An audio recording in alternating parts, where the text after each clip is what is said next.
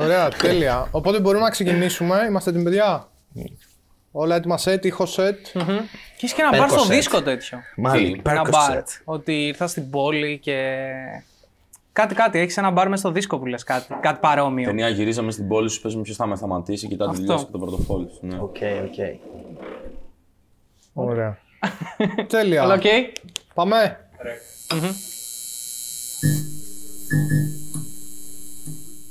Χοκ λοιπόν σήμερα κοντά μας. Ευχαριστούμε Καλώς σας πάρα βρήκα, πολύ παιδιά. που ήρθες.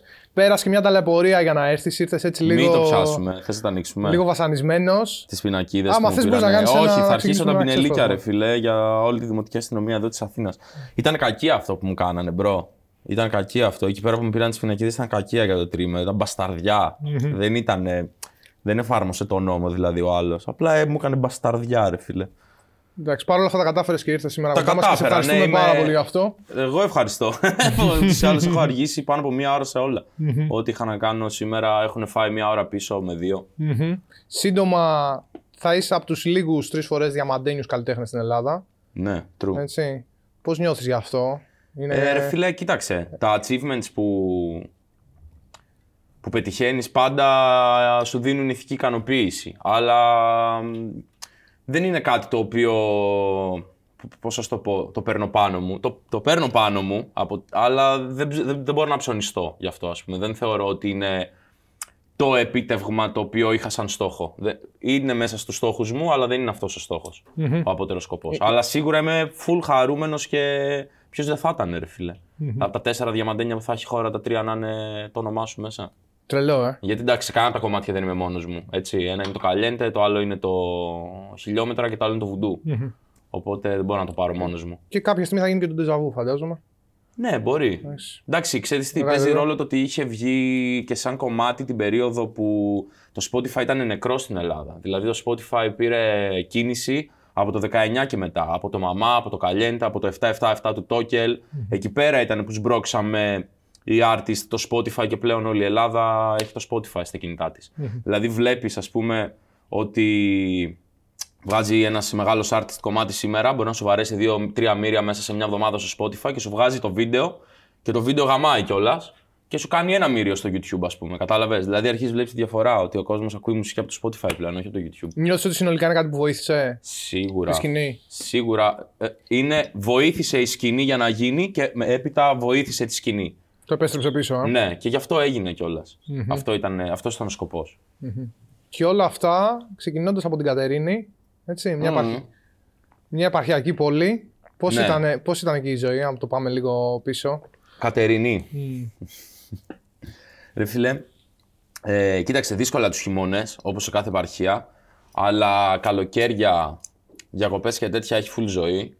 Είχε full αλητία, δεν ξέρω πλέον γιατί έχω πολλά χρόνια να πάω να ζήσω. Δηλαδή το ζήσαμε σαν ε, πιτσιρικάδες με το Σαπράνοφ μαζί που μεγαλώσαμε, που είχαμε τους Περάνο Skills, ο Μαρτσέλο που ήταν ο Αστέρης, ο κολλητός μου.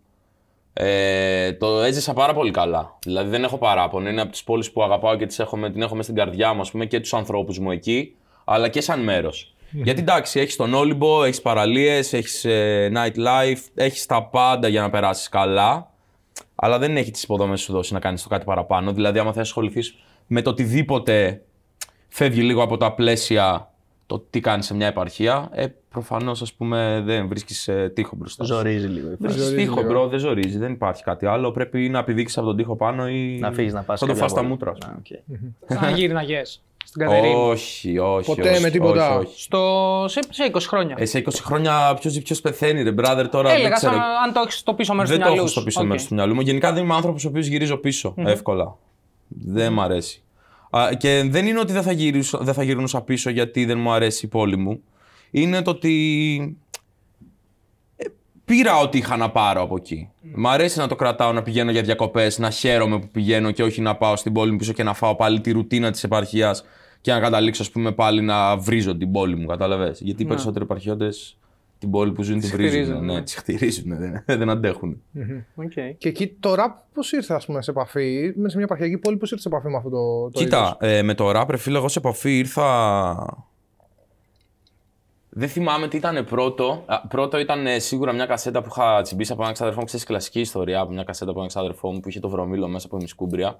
Που ήταν η- το πρώτο contact, ας πούμε. Η πρώτη επαφή έγινε τότε. Αλλά το κόλλημα το έφαγα, ήμουν Τετάρτη Δημοτικού και κατά λάθος ο πατέρας μου είχε πάρει CD του 50 και του Eminem. Μου είχε αγοράσει δύο CD για τα γενέθλιά μου, ας πούμε, δώρο. Ποια Όπου ήταν αυτά, Get Rich or Ήταν Die Get Trying? Rich, ναι, το Get Rich or Die Trying και το 8 Mile του Eminem. Εγώ ήμουν τόσο, Τετάρτη Δημοτικού, Πέμπτη. Ε, και τα έβαλα στο στερεοφωνικό, τα ακούσα και θυμάμαι ότι επί εβδομάδε, ας πούμε, απλά χτυπιόμουν μπροστά από το στερεοφωνικό χωρίς κανένα νόημα. Ποιος άρεσε περισσότερο όμως; Πρόσεξε, θα πεις. Ε, get Rich or Die Trying, bro. Χαίρομαι πολύ που λες Get Rich or Die Trying γιατί είναι και εμένα από τα προσωπικά Είναι μου. από, τους αγαπημένους μου, από τα αγαπημένα μου άλμπουμ γενικά. Όχι δηλαδή ανάμεσα σε αυτά τα δύο. Είναι από τους αγαπημένους μου δίσκους γενικά, δηλαδή ακόμα ακούω κομμάτια από αυτό το δίσκο. Απ' την άλλη, για το Βρωμύλο που, λες, ε, που είπες πριν, διάβαζα σε μια συνέντευξη του Δημήτρη Μεντζέλου πρόσφατα ότι προσπαθεί να το ξεχάσει λέει, αυτό το πράγμα που έχει συμβεί. Στη, κάτι, στη- στην καριέρα του δεν είναι κάτι το οποίο δεν τον εκφράζει καθόλου. Δεν έκανα λέει, μουσική τότε, ήταν μια βλακεία που έκανα. Εντάξει, Δεν ναι, θέλω να οκ, με. Το καταλαβαίνουμε όλοι, αλλά όλους μας στιγμάτισε. δεν στιγμάτισε μόνο αυτό να. Σκέψου να τους στιγματίσεις όλους από κάτι το οποίο δεν θες. Όντως στο μέλλον Brother, να έχω είναι. περάσει πάρα πολύ εκφράζει. καλά όταν ακούω το Βρωμύλο και ήμουν παιδάκι, ας πούμε. Χαιρόμουν. Ήταν. Ρε φίλε, ακούς κάτι για πρώτη φορά, ένα κάτι εντελώς καινούριο και είναι ο Βρωμύλος, ας πούμε. Ε, οκ, σου κινεί την περιέργεια. Να δεις τι είναι αυτό, σαν παιδάκι. Είναι αυτό νομίζει από τα μεγαλύτερα κέρδη για έναν καλλιτέχνη να μπορεί να δημιουργήσει στους άλλους ευχάριστα συναισθήματα. Το ευχάριστα δεν ξέρω. Το συναισθήματα, το να δημιουργήσει συναισθήματα γενικά. Αυτός είναι ο στόχος του να κάνεις μουσική. Να δημιουργήσει συναισθήματα. Δεν υπάρχει λόγος να κάνεις τέχνη αν δεν μπορεί να κάνει relate ο άλλος. Αν δεν μπορεί να ταυτιστεί. Το πόσο μεγάλη ομάδα ανθρώπων θα ταυτιστεί είναι άλλο θέμα. Είναι το που απευθύνεσαι εσύ και το τι εκφράζεις. Αλλά αυτό που λένε κάποιοι ότι εγώ αυτό που κάνω είναι πιο δύσκολη μουσική και τέτοια, γι' αυτό δεν το νιώθουν. ε, Δεν υπάρχει εύκολη και δύσκολη μουσική. δεν, γράφεις, δεν γράφει μαθηματικές εξισώσεις, ας πούμε, και τα ακούμε μετά. Ραπ γράφουμε, ξέρω εγώ, οκ. Ε, ποια ήταν η ερώτηση πάλι ακριβώς; Ότι αν είναι ένας από, τους, ε, από τα καλύτερα πράγματα αυτά για ένα καλλιτέχνη, αυτό για ένα καλλιτέχνη, να δημιουργήσει. Ε, για μένα είναι ο σκοπός. Η οποία προκαλεί ευχάριστα. Είναι ο σκοπός. Να, να πετύχεις, να, να, να μπορέσεις να μεταδώσεις αυτό που νιώθεις μέσα από ένα κομμάτι, να ταυτιστεί και να δημιουργήσεις αυτό το συνέστημα σε πολύ μεγάλη ομάδα ανθρώπων. Ε, ξέρω εγώ. Είναι να ταυτιστεί ή να έχει impact γενικότερα. τα Θετικό, δύο. αρνητικό. Και, και τα δύο. Εντάξει, κοίταξε, σίγουρα θες το θετικό impact. Πολλές φορές και το αρνητικό impact μπορεί να το θέλεις και να γίνεται εσκεμμένα. Γιατί ίσως το αρνητικό impact Αλλά- που έχει τώρα κάτι να είναι κάτι που θα μείνει σαν θετικό μετέπειτα. Δεν ξέρω. Εγώ αυτό που έχω παρατηρήσει είναι ότι αυτό που έχει αρνητικό impact, impact στην αρχή και παίρνει hype ε, δεν ε, κρατάει. Οκ. Σβήνει. Καλά, και το υπάρχει έχουμε αυτό. δει νομίζω πολλές φορές σε πολλά παραδείγματα και όχι μόνο στην Ελλάδα. Όταν λες παίρνει αρνητικό impact, το κοροϊδεύει ο κόσμος. Παράδειγμα 6ix9ine. Απλό Okay, παράδειγμα. meme, meme rapper. Ναι, ναι. Ναι, απλό παράδειγμα. Εκεί πέρα όμως Αρνητικό φαίνεται- impact. ναι. Δεν σου λέω ότι τώρα δεν θα πιάσουμε αυτά τα ρουφιανιές και τέτοια που λένε στα αρχίδια με αυτά. Ε, σαν καλλιτέχνη. Ε, Ποιος ακούει 6ix9 σήμερα; Ε, Κανείς από όλη, αυτή τη γενιά όλων των meme rappers τύπου Lil Jan. Ναι, 6ix9ine, ποιος τα όλοι ακούει αυτοί. αυτά; Εκεί πέρα, ρε παιδί μου, φαίνεται όμως ότι το κάνεις επί τούτου για να έχει αρνητικό impact και να γίνει Ναι, άλλος ναι, speech, ναι, γιατί κατάλαβες. ήθελε ρε φίλε, θέλει να προκαλέσει ο άλλος. Δεν σου λέω, μπορεί να είναι κομμάτι, ε, το, να, το να έχεις αρνητικό impact στον κόσμο, μπορεί να έχει artistry αυτό το πράγμα, Αυτό. σίγουρα. Μπορεί να, Μπορεί να είσαι πιο κα- μπροστά. Μπορεί να είσαι καλλιτεχνάρα, ναι, χίλια δυο. Και ο Kanye West το έχει κάνει αυτό το πράγμα, αλλά δεν μπορείς να συγκρίνεις τον Kanye με το 6ix9ine, κατάλαβες; Σίγουρα. Και όσοι- Δηλαδή είναι εμφανέστατη διαφορά, ας πούμε.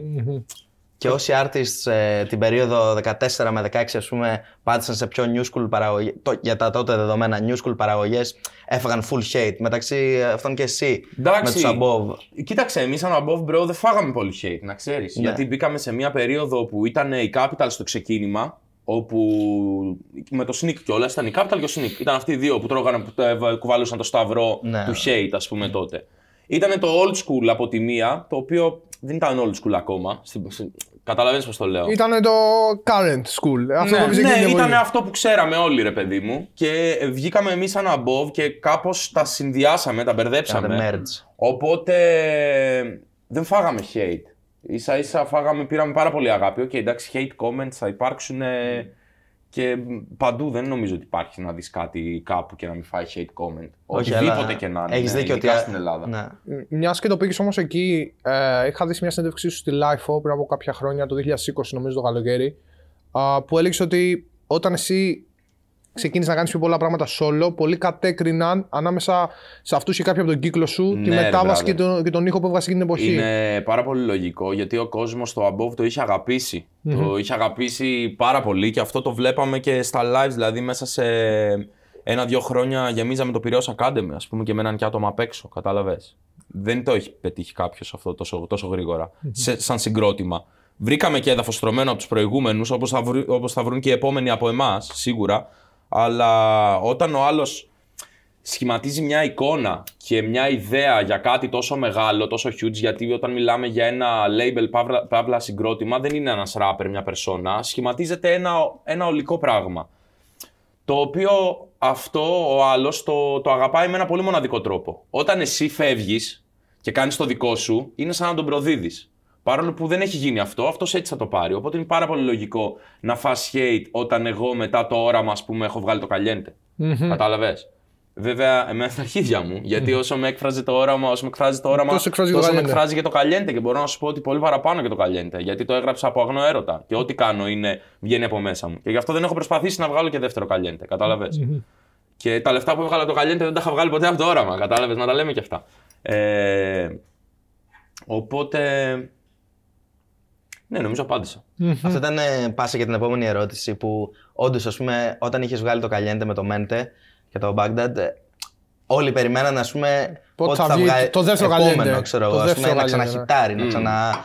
και ο Χοκ και ο Μέντε. Εντάξει, ξαναχύταρα, αλλά όχι με καλιέντε. Ενώ, κατάλαβες τι εννοώ, Ναι. τύπου ένα Massive, επόμενο ένα massive, ra- ε, radio song. Ναι, κατάλαβα. Πρώτα απ' όλα δεν μας πώς παίζουν και- στα ραδιόφωνα, παρόλο που είναι Καλά, radio show. ναι. Ε, Classic. Πώς και δεν το προσπαθήσαμε. Ναι, πώς και δεν Ρε υπήρξε φίλε, αυτή η ξέρεις τι κίνηση. γίνεται. Ε, δεν είμαι άτομο το οποίο μπορώ να τραϊχαρντάρω. Δεν μπορώ να δουλέψω με reference και δεν μπορώ να, να, να τραϊχαρντάρω. Ε, ένα πράγμα που πήρα από το Skype βέβαια είναι το ότι δεν πρέπει να περιμένεις την έμπνευση. Θα πρέπει να πηγαίνεις στο στούντιο και να γράφεις και χωρίς έμπνευση και θα σου έρθει. Να και πουσάρεις όντως, λίγο. ναι, να πουσάρεις. Και όντως το έκανα και έγραψα μια δισκάρα με αυτό το, με αυτό το mindset. Ε, αλλά δεν ένιωθα όπως ένιωθα ρε φίλε τότε όταν έγραψα το Καλιέντε. Ε, δεν είχα ανάγκη να κάνω αυτό. Είχα ανάγκη να κάνω Δεν το άλλα έβλεπες πράγματα. σαν business, ξέρω εγώ. Όχι, το βλέπω σαν μπίζνα. Ε, πρώτα απ' όλα το αγαπάω και γι' αυτό το έκανα και δουλειά μου. Γιατί το αγαπάω. Άμα δεν το αγαπούσα, δεν θα το έκανα δουλειά μου. Θα βρίσκα κάτι άλλο να κάνω. Ε, αλλά ο τρόπος που θέλω να λειτουργώ πάνω στη δουλειά μου δεν είναι με, αυτό, με αυτή τη λογική το ότι είναι δουλειά. Θες Το να- έκανα δουλειά μου επειδή το αγαπάω και κατάφερα να πετύχω 10 πράγματα γιατί λειτουργώ με αυτόν τον τρόπο. Ε, άμα πάω να αλλάξω αυτόν τον τρόπο τώρα που γλυκάθηκα, α, επειδή είδα το χρήμα ας πούμε και τα views τα πολλά, ε, εκεί πέρα νομίζω είναι που θα πάρεις την κάτω βόλτα και θα αρχίζεις να το Οκ. βλέπεις έτσι. Όπου και αυτό θα το δεις. Δεν γίνεται να μην το δεις. Κανένας δεν μένει μόνο έτσι. Δεν υπάρχει. Artist σε όλη την ιστορία της μουσικής βιομηχανίας παγκοσμίως δεν υπάρχει κανένας που να είναι εκεί. Προτιμάς να είναι Θα το πηγαίο. κάνεις. Αλλά το θέμα είναι να είσαι εσύ εντάξει, ρε φίλε. Δηλαδή να, να, να δίνεις εσύ αυτό που θες στον εαυτό σου Οκ, μέσα οκ. από όλο αυτό. Δεν ξέρω αν με καταλαβαίνετε. Σε καταλαβαίνω, full. Ναι. Μίλησες πριν για achievements που, ε, ε, στην αρχή της κουβέντας και ας πούμε τώρα είπες για το δίσκο σου. Το δίσκο αυτό λοιπόν το θεωρείς ένα achievement που, ετοι- που είναι να βγει τώρα; Ένα Ναι. achievement για σένα; ναι Οκ. σίγουρα. Και ήταν και αυτό ας πούμε due to teamwork σίγουρα, Σίγουρα. αλλά πιο ε, πολύ για τον εαυτό σου ένα achievement. Κοίταξε, άμα δεν υπήρχε ο Βαγδάτης και ο, και ο Ορφέας, ε, όπου ο Ορφέας είναι ένα παλικάρι φίλο το οποίο το γνώρισα πολύ τυχαία από κοινούς γνωστούς. Απλά πήγα στο στούντιό του για να ράξουμε να συζητήσω για ένα βίντεο με ένα φίλο μου και τον γνώρισα εκεί και έτυχε να μου βάλει κάποιες παραγωγές πριν φύγω. Σε Τρο, φάση. τρομερό vibe, να το πούμε και περαστικά. Στη Σαν Δρέμη, ναι, ότι είχε, ναι, ένα- ναι, είχε ένα το πάρα έχουμε πολύ καλή ανάρρωση, σοβαρό όντως. ατύχημα και παρόλα αυτά κατάφερε και το ξεπέρασε. Ε, είναι σκύλος, ρε, και δεν είναι κάνει καταλαβαίνει τρομερό τίποτα, comeback. άστο, ρε, να άστο, το δεν πούμε και υπάρχει περαστικά, δημόσια. Παίζει να το είδε και σαν κάτι καλό από ό,τι έχω καταλάβει. αυτό Ναι, που έτσι το συνέβη, είδα. ναι. Όχι το mindset αυτού του ανθρώπου, ρε bro, είναι πραγματικά είναι άνθρωπος που λέει ότι θέλω να δουλεύω μαζί του. Κατάλαβες; Ναι, ναι. Δηλαδή περιμένω να βγει και να αρχίσουμε να στείλουμε τα επόμενα projects. Θα είναι Δηλαδή τον, τον έχω μέσα στο μυαλό μου σαν συνεργάτη long time πλέον. Όχι ότι κάναμε ένα δίσκο, εντάξει, μπορεί να ξαναγράψω σε κάνα beat του και τέτοια, καμία σχέση. Τον θέλω δίπλα μου, ας πούμε, να συνεργάζομαι με αυτόν τον άνθρωπο.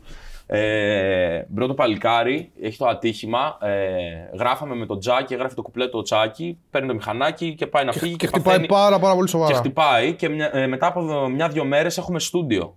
Την επόμενη μέρα. Και ο τύπος bro έχει βγει από χειρουργείο στη μέση με ένα σπασμένο σπόνδυλο να, να πλαντάζει, ξέρω εγώ, από τους πόνους. Και απλά σκεφτόταν να πάρει τηλέφωνο να μας πει ότι δεν θα μπορέσει να είναι στούντιο και τι θα γίνει, πώς θα πάρουμε τα κλειδιά, γιατί εμείς πρέπει να βγάλουμε τα κανάλια για να φύγει ο δίσκος για μάστερ. Ε, όταν ένας άνθρωπος ρε φίλε έχει αυτή τη λογική στη δουλειά του επάνω. Κινδυνεύει να μείνει ανάπηρος εκείνη τη στιγμή. Ναι, έτσι. όπου Κινδυνεύει να μείνει παίζεται ρε ανάπηρος. φίλε το 50, είναι 50-50 αν θα ξαναπερπατήσει και σκέφτεται τη δουλειά του. Ε, ρε φίλε, λες με αυτόν τον άνθρωπο, ας πούμε, μόνο, μόνο θέλω να δουλεύω μαζί, ας πούμε. Δεν γίνεται να μην δουλέψει μαζί του. Κατάλαβες πώς το λέω. Ε, τρομερός, τρομερός. Εντάξει, για το Βαγδάτη δεν έχω κάτι άλλο να πω. Ρε φίλε, έχω μιλήσει πολλές φορές. Είναι... Είμαστε μαζί από τα πρώτα βήματα.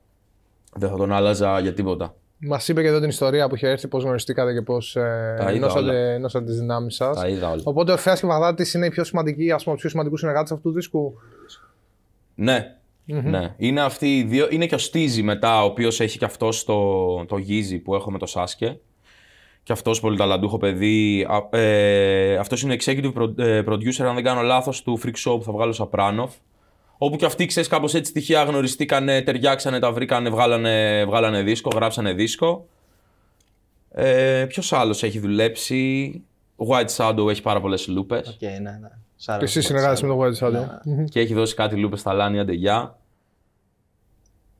Ποιος άλλος, ρε φίλε, sorry άμα ξεχνάω. Ο Μάγκες είναι. και ο Βαγδάτης τα ξέρει καλύτερα αυτά. Εντάξει. Εγώ παίρνω τον beat απλά πολλές φορές δεν ξέρω ποιος έχει δώσει τη λούπα. Ό,τι ξεχάσουμε να το γράψουμε από κάτω στο description. Τέλεια. Δεν υπάρχει. Αλλά σίγουρα, ρε παιδί μου, Θα οι μπει main έξτρα. συνεργάτες ήταν ο, ο ναι, Baghdad και ο ναι. Φέας. ναι, ναι, ναι, ναι, ναι, ναι. Και φαντάζομαι αυτούς έχεις να ευχαριστήσεις περισσότερο και να ξανασυνεργαστείς στο μέλλον. Και να πληρώσω περισσότερο. Να τα λέμε για αυτά.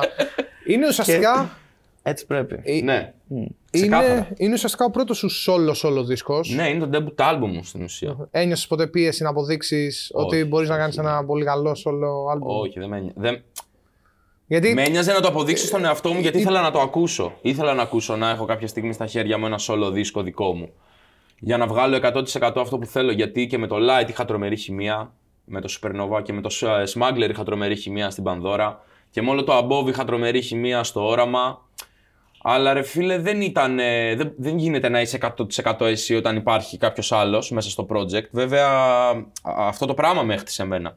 Δηλαδή, το ποιος είμαι σήμερα το χρωστάω σε όλους τους artists που έχω συνεργαστεί μέχρι τώρα. Και είμαι άτομο το οποίο θέλω τη συνεργασία, γιατί σε μια συνεργασία, ρε φίλε, θα δώσεις και θα πάρεις. Θα γίνουν και οι δύο καλύτεροι. Άμα προχωρήσει η συνεργασία. Άμα δεν προχωρήσει η συνεργασία, οκ, δεν προχώρησε. Σίγουρα. Γι' αυτό σε ρώτησα πριν άμα θεωρείς αυτό το δίσκο achievement για σένα, γιατί ίσως Ναι, είναι, είναι. η φορά που θα δείξεις εσύ στον εαυτό σου, ρε παιδί μου, Έλεγες πριν ότι εντάξει, στο Καλιέντε ήμουνα με το Μέντε κιόλας. Δεν ήταν μόνο δικό μου. Με μπλα μπλα με το Light το Supernova. Ξέρεις Τώρα τι, είναι- δεν είναι το θέμα μου τα νούμερα για να αποδείξω στον εαυτό μου. Γιατί ξέρω πολύ καλά που οφείλονται τα νούμερα. Δεν είναι. Δεν έχεις αυτά Είναι το πάντα. artistic Δεν έχω, value. δεν έχω, αυτά, ναι, δεν έχω αυταπάτες. Ναι. Ε, Όπως νομίζω δεν έχει και κανένας και όλοι ξέρουμε πού οφείλονται τα Είναι νούμερα. έτσι. καλλιτεχνικό το θέμα. Είναι ρε αυτό. φίλε, ξέρεις πολύ καλά ποιο ήταν το value ας πούμε της ρεφρενάρας που είχε δώσει ο Μέντε, όπως ξέρεις πολύ καλά ποιο είναι το value και του δικού μου κουπλέ στο Caliente παράδειγμα. Κατάλαβες και ο, αυτό ισχύει παντού, σε όλα τα tracks. Ε, Και για, Sorry, τον beat, bro, μου, σε και για έχασα. τον beat και όλα. Ναι, όχι, λέω άμα λοιπόν τώρα είναι, αυτός ο δίσκος είναι μια ευκαιρία για εσένα, αν το βλέπεις έτσι, να αποδείξεις... είναι achievement, ξεκάθαρα. στον εαυτό σου ξεκάθαρα, κάτι. είναι achievement. Α, Είναι Οκ. κάτι το οποίο έχω βάλει πάρα πολύ αγάπη, ρε bro. Οκ. Δηλαδή το, το αγάπησα το project. Και να φανταστώ είναι, κρίνοντας από αυτά που λες, ότι είναι κάτι το οποίο σου ήρθε πάρα πολύ οργανικά μέσα σου. Δεν ένιωσες την ανάγκη να αποδείξεις κάτι σε κανέναν. Όχι, ότι ένιωσα την τελικά ανάγκη μπορώ να να το κάνω γράψω. Solo. Ένιωσα την ανάγκη να γράψω δίσκο. Δηλαδή ήμουν απλά καυλωμένος και έπρηζα το Βαγδάτη, ήμουν σε tour και του λέω bro, θέλω να τελειώσω, να πάμε στούντιο, θέλω να γράψω. Και όντως με το που τελείωσε, απλά μπήκα. Είχα δύο κομμάτια από τα 12 και τα 10 tracks, δηλαδή ο δίσκος τελείωσε μέσα σε ένα μήνα μετά. Είχα δύο κομμάτια που ήταν ε, τον προηγούμενο χρόνο και μετά μπήκα απλά ένα μήνα μέσα στο στούντιο και τελείωσα το δίσκο. Επιρροές σου σε αυτό το δίσκο; Lil Baby, Roddy Ricch, ε, Yeezy πάντα. Οκ. Πάντα ο Yeezus. Οκ. Ε, Το λέω επειδή είχες πολλά διαφορετικά styles μέσα. Κοίταξε, Δηλαδή, τις έδειξες επιρροές ότι- μου δεν θα τις ακούσει ξεκάθαρα. Έχω δικό μου style. Δεν κάνω reference, δεν δουλεύω reference track ποτέ. Δεν θα το ακούσει. Γι' αυτό είμαι πολύ περήφανος, ας πούμε, στη δουλειά μου. Ότι θα βάλεις το δίσκο, θα τον ακούσεις και δεν θα βρεις ένα track ρε bro και θα μου πεις αυτό είναι αυτό. Το οποίο είναι σπάνιο στην Ελλάδα. Και το ξέρουμε όλοι. Ε, αλλά εάν έχεις ψημένο αυτή, θα καταλάβεις είναι, θα καταλάβεις τι μουσική ακούω. Ποιους rappers ακούω περισσότερο, θα το καταλάβεις, ας πούμε. Lil Baby, Roddy Rich νομίζω είναι από τους top που θα καταλάβεις. Αλλά δεν υπάρχει. δεν, σκέψου- δεν έχω φάει style ούτε ένα. Δεν θα το σκεφτόμουν εγώ, ας πούμε. Για το Roddy Rich π.χ. καθόλου. Για το Roddy Ναι, Rich θα το δεν- σκεφτόμουν εγώ. Για το Lil Baby στο είχα πει και εκείνη τη μέρα που το ακούσαμε μαζί. Ναι. Ότι ένα Υπάρχει. κομμάτι είπα, «Ε, αυτό είναι. Ναι, ε, το ε, κλουβί, ας μου πούμε, νιώθει σου, vibe. σου το φέρνει λίγο. Ναι, μου βγάζει είναι vibe το Lil style. Baby. ε, Lil Baby. Αλλά δεν είναι Lil Baby όμως, κατάλαβε. Αλλά είναι επηρεασμένο, σίγουρα. Ε, εγώ θέλω να ρωτήσω κάτι για το Caliente. Είπαμε πριν για αριθμούς, είπαμε για το Caliente, είπαμε για όλα αυτά. Ε, Φοβήθηκες ποτέ τους αριθμούς του Caliente; Ενώ από τη στιγμή Το που είναι βγήκε. τόσο πολύ που γίνεται. Μπράβο, να αν θα τρομάξω, ε. μπορέσεις στην πορεία να κάνεις overcome αυτό το πράγμα. Ή αν θα σε φάει το hit. Ναι. Σε φόβησε. Ναι, ε, δεν με φόβησε, ρε φίλε. Απλά με έβαλες λίγο, με έβαλε λίγο σε ένα τρυπάκι ένα διάστημα να σκέφτομαι ότι πρέπει να γράψω το επόμενο. Ε, και, το, και εγώ έφαγα και μπαμ τρελό, δηλαδή από τη μία μέρα στην άλλη, από εκεί πέρα που ήμασταν με τους Above και ήταν κάτι πιο φασέικο. Ε, με έμαθε όλη η Ελλάδα, ας πούμε, το Πιο Caliente. παρεΐστικο. Ναι, δεν μπορούσα να βγω να πάω στο περίπτερο κάτω, ας πούμε, έτρωγα φρίκες. Ε, αλλά το ξεπέρασα. Σε επηρεάσει αυτό και ψυχολογικά. Ε; Ναι, ρε, τέρμα, bro. Είναι πολύ δύσκολο να το διαχειριστείς αυτό. Γι' αυτό βλέπεις περισσότεροι τα χάνουν και βγαίνουν- γίνονται μαλάκες, ας πούμε. Κατάλαβες; Και λες τι κάνει. Ε, γιατί το χάνεις. Εσύ- Ξεκινάς, μετά κουμπώνεσαι. Κουπώνει για να το αντιμετωπίσεις. Ε. Ε, οι περισσότεροι αυτό κάνουν. Για... Δεν είναι να αντιμετωπίσεις αυτό, είναι να αντιμετωπίσεις τον εαυτό σου απέναντι σε αυτό. Ε, αυτό είναι απολύτως λογικό. Γι' αυτό πήγαινες, κατάλαβες. Αυτό πήγαινες, αυτό προσπαθούσες. Απλά τώρα πρέπει να αντιμετωπίσεις τον εαυτό σου απέναντι σε όλο αυτό. Όταν λες τον εαυτό σου, δηλαδή νιώθεις εκείνη τη στιγμή μια πίεση ότι πρέπει να ανταπεξέλθεις στις προσδοκίες του κόσμου. Έτσι το, το βιώνεις. Βοήθησε με λίγο να μπω στα παπούτσια σου, γιατί. Κοίταξε, δεν ξέρω αν Είναι- είναι. είναι δύσκολο για μένα δεν για τα ξέρω παιδιά αν να είναι να φανταστούμε. ανταπεξέλθεις στις προσδοκίες του κόσμου. Όσο το να στηρίξεις αυτό το οποίο πας να χτίσεις. δηλαδή, ένας artist ο οποίος φτιάχνει μία, μία εικόνα η οποία δεν είναι αυτός, αλλά από αυτή γίνεται διάσημος, είναι πάρα πολύ δύσκολο μετά στην καθημερινότητά σου να πρέπει να παριστάνεις κάποιον άλλον. Να Κατάλαβες; βγαίνεις, ας πούμε, για ένα ποτό και να σε κοιτάνε όλοι και να λες: Ναι, Όχι, και τώρα να με πρέπει- κοιτάνε όλοι. Πρέπει να είμαι ο Χοκ τώρα που με κοιτάνε όλοι. Γιατί ξέρουν ποιος Τώρα, είναι. ας πούμε, ρε bro, εγώ είμαι γκάγκστερ, ας πούμε, καταλαβες. Είμαι κακός. Πρέπει να δείχνω κακός. Καλά, δεν το έπαιξε ποτέ γκάγκστερ και Όχι, κακός δεν μιλάω για ουσιαστικά. μένα. Εγώ δεν είχα ποτέ τέτοιο πρόβλημα. Εμένα το πρόβλημά μου, ρε bro, ήταν κάτι αγοροφοβίες που πάθαινα λίγο. Ε, με το privacy είχα θέμα, δεν μπορούσα να πάω με τη δικιά μου πουθενά τότε με την κοπέλα που ήμουν μαζί. Ε, έφαγα και κάτι κόμπλεξ, λίγο ψωνίστηκα, ξέρεις, σε κάποια φάση την είδα λίγο που δεν γίνεται να μην τη δεις. Δεν γίνεται, bro, δεν γίνεται Δεν να μην τη γίνεται. δεις. Θα τη δεις, απλά θα πρέπει να το... Μέχρι ποια είναι η αντίληψή σου για να καταλάβεις ότι την έχεις δει τώρα και βούλωσέ το, ας πούμε, ε, γειώσου, καταλαβες. Δεν γίνεται να μην τη δεις, δεν υπάρχει περίπτωση. Είναι σαν να μου πεις, ξέρω εγώ, θα πιεις τσιγάρο και δεν θα μαστουρώσεις. Ε, θα μαστουρώσεις. Απλά το θέμα είναι να ελέγχεις τη μαστούρα μετά και να πεις ότι, OK, είμαι μαστουρωμένος, πρέπει να το πάω εγώ, μην το αφήσω να με πάει αυτό. Είναι κάπως έτσι. Γιατί και το fame και όλο αυτό το πράγμα μαστούρα είναι, ρε φίλε. Είναι... Ευθύζεσαι σε αυτό λίγο. ε. Ε, σίγουρα, σίγουρα ευθύζεσαι. Μα από ένα σημείο και μετά εξαρτάται και η ζωή σου από αυτό. Γιατί όταν φτάνεις σε ένα σημείο να είσαι αναγνωρίσιμος από όλη τη χώρα, είναι σαν να έχεις ορίσει και το τι δουλειά θα κάνεις για την υπόλοιπη ζωή σου. Έχεις ταμπαριστεί. Έχεις ταμπαριστεί, έχεις φάει μεγάλη στάμπα, έχεις φάει μεγάλη ταμπέλα. Κουβαλάς κάτι το οποίο είναι μεγάλη ευθύνη. Πρέπει να το στηρίξεις, πρέπει να είσαι 100% σίγουρος ότι το θέλεις αυτό. Δεν είναι μια δουλειά που ξυπνάς 8 ώρα το πρωί και τελειώνεις 3 ώρα το μεσημέρι. Είσαι 24-7 σε αυτό το πράγμα και δεν σταματάει ούτε την ώρα που κοιμάσαι. Είναι αυτό. Θέλεις να το κάνεις. Είσαι σίγουρος ότι θες να το κάνεις. Ή το βλέπεις και νομίζεις ότι απλά βγάζουμε λεφτά και γαμάμε όποια θέλουμε και λες τέλειο. Γίνεται κι αυτό. Αλλά είναι ένα πράγμα από πίσω γάμισέτα. Δεν είναι easy. Σε, σε φόβησε ποτέ τι θα γίνει να τελειώσει αυτό; Όχι, bro, δεν φοβάμαι από θέμα επιβίωσης. Έχουν περάσει από το μυαλό μου προφανώς, αλλά γενικά τα έχω βρει πάρα πολύ με τον εαυτό μου. Η καραντίνα με βοήθησε πάρα πολύ. Ε, που πήρα το χρόνο μου. Δεν με φοβίζει αυτό. Ξέρω ότι ό,τι και να γίνει θα επιβιώσω και πόλεμος να γίνει θα βρω τον τρόπο μου να επιβιώσω. Δεν φοβάμαι την επιβίωση δηλαδή. Έχω κάνει και αρκετές δουλειές στη ζωή μου, δεν φοβάμαι να δουλέψω, ας πούμε. Δεν σου λέω από οικονομικής πλευράς, από ψυχολογικής πλευράς Από περισσότερο. ψυχολογικής πλευράς, όχι. Όταν θα έρθει μια μέρα που ίσως το βγαίνει στον δρόμο και δεν σε αναγνωρίζουν πια. Το φοβάσαι αυτό, είναι κάτι το που σε προβληματίζει. Σκέφτηκες, ε. Καλύτερα. Καλύτερα. ναι, ναι, αυτό. αυτό. δεν, ναι, δεν με ενδιαφέρει αυτό. Δεν είναι αυτός ο σκοπός μου. Δεν είναι αυτός ο σκοπός μου για, και κάνω, μουσ- για να κάνω μουσική. Τέλεια. Τι πιο true και τι πιο, Thank πιο pure να πει κάποιος καλλιτέχνης για, τη, για τη μουσική του, έτσι. Άρα δεν είσαι για τα, ούτε για τα νούμερα ούτε για τη φήμη. Α πούμε, Όχι, προφανώς και πάω για τα νούμερα. οκ.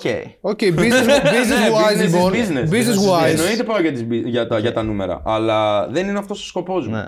Ναι. Α πούμε, θα προτιμούσες π.χ. να έχεις full κόσμο στα lives και να μην σε σταματάει κανένας στον δρόμο. Π.χ. να σου πει Άισο. Αλλά εντάξει, αυτό θα ήταν ε, όνειρο. Το καλύτερο.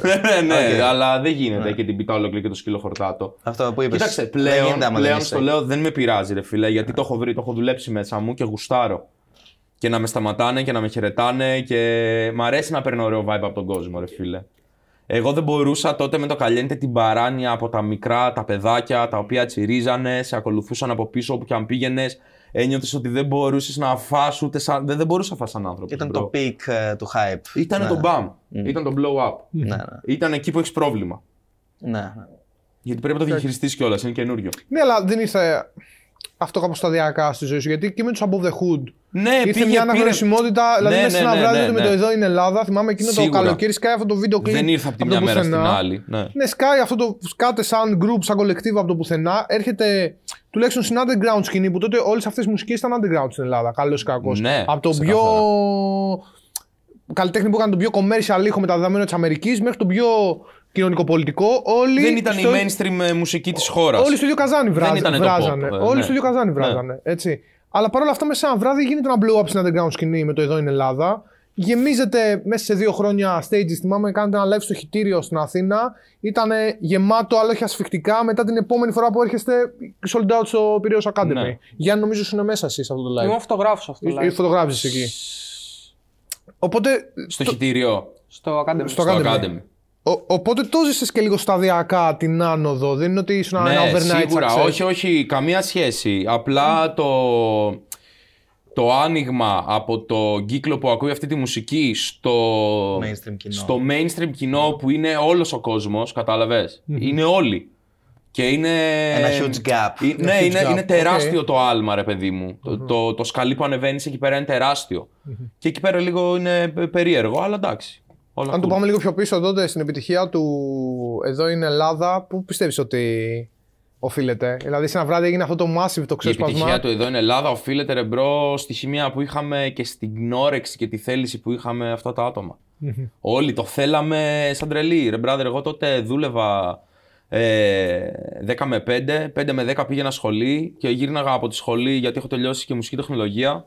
Γύρναγα από τη σχολή και έστριβα τσιγάρα και έγραφα μουσική και μίξαρα, ξέρω εγώ, ας πούμε, για το project μου.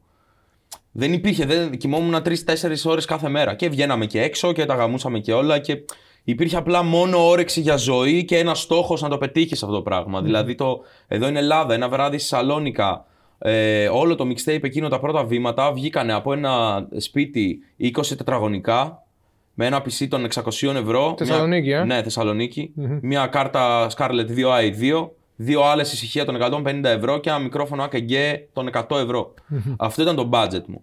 Δηλαδή και αυτό που το χρησιμοποιούν σαν δικαιολογία πολύ ότι να, εγώ δεν έχω budget και Δεν ισχύει. Δεν με στηρίζει η Ρε bro, εταιρεία. άμα δεν μπορείς να βρεις ένα χιλιάρικο για να κυνηγήσεις το στόχο σου, ε, δεν είσαι για τίποτα. Δεν είσαι γι' καταλαβες. αυτό. Δεν Έχει άλλες ενδιαφέρει. προτεραιότητες μάλλον. Ναι, βρέστα. βρέστα. Άμα δεν μπορείς να τα βρεις, σημαίνει ότι δεν το θέλεις. Είχε κάνει περισσότερο ποπάρισμα στην Θεσσαλονίκη ή στην Αθήνα, πιστεύεις τότε η φάση; Και στο στα δύο. ξεκίνημα. Εγώ νομίζω και στα δύο. Εγώ θυμάμαι εκείνο το βράδυ όταν έσκασα αυτό. Ήμουνα, όταν έσκασα αυτό, συγγνώμη, ήμουνα στο πανεπιστήμιο, έκανα την πτυχιακή μου και ήμασταν στα PC όλοι και βγαίνει αυτό και μου λένε Ελά, δεις, να δεις, σκάσαν κάτι τύποι τώρα, τι λες, δες τι λένε, τι κάνουνε. Δηλαδή, Με τα νομίζω ότι κοτσιδάκια, ο είχατε... Σαπράνο, Ότι πρώτος έσκασε ο Έλληνας που έσκασε με Σαπράνο, dreadlocks. ναι, έσκασε πολύ ψαρωτικός εκεί. Δηλαδή, όλοι Άστο, ρε. μαγκώσανε. Πώ Αυτός το έφερε έσκασε. το style με τα, τα κοτσιδάκια στην Ελλάδα, bro, αυτός τα έφερε. Όλοι μετά το Εδώ είναι Ελλάδα είδες, είδαμε άπειρους καλλιτέχνες που σκάσανε έτσι. Άπειρους και σκάνε ακόμα. Δηλαδή αυτός ήταν ο πρώτος που έσκασε έτσι, που το έκανε ωραία. Κατάλαβες, που ήρθε και το έκανε established, το πήρε δικό του. Δεν έσκασε γιατί που πάει, μαλάκα, ας πούμε, το κοκλό. Και ήταν- Κάποιοι το λέγανε, αλλά εντάξει. Ναι, ναι, σίγουρα. Και Καλά, ήταν, κάποιοι θα λένε κάτι πάντα. Δεν νομίζω ότι αυτό είναι κάτι που σε απασχολεί. Ακριβώς αυτό.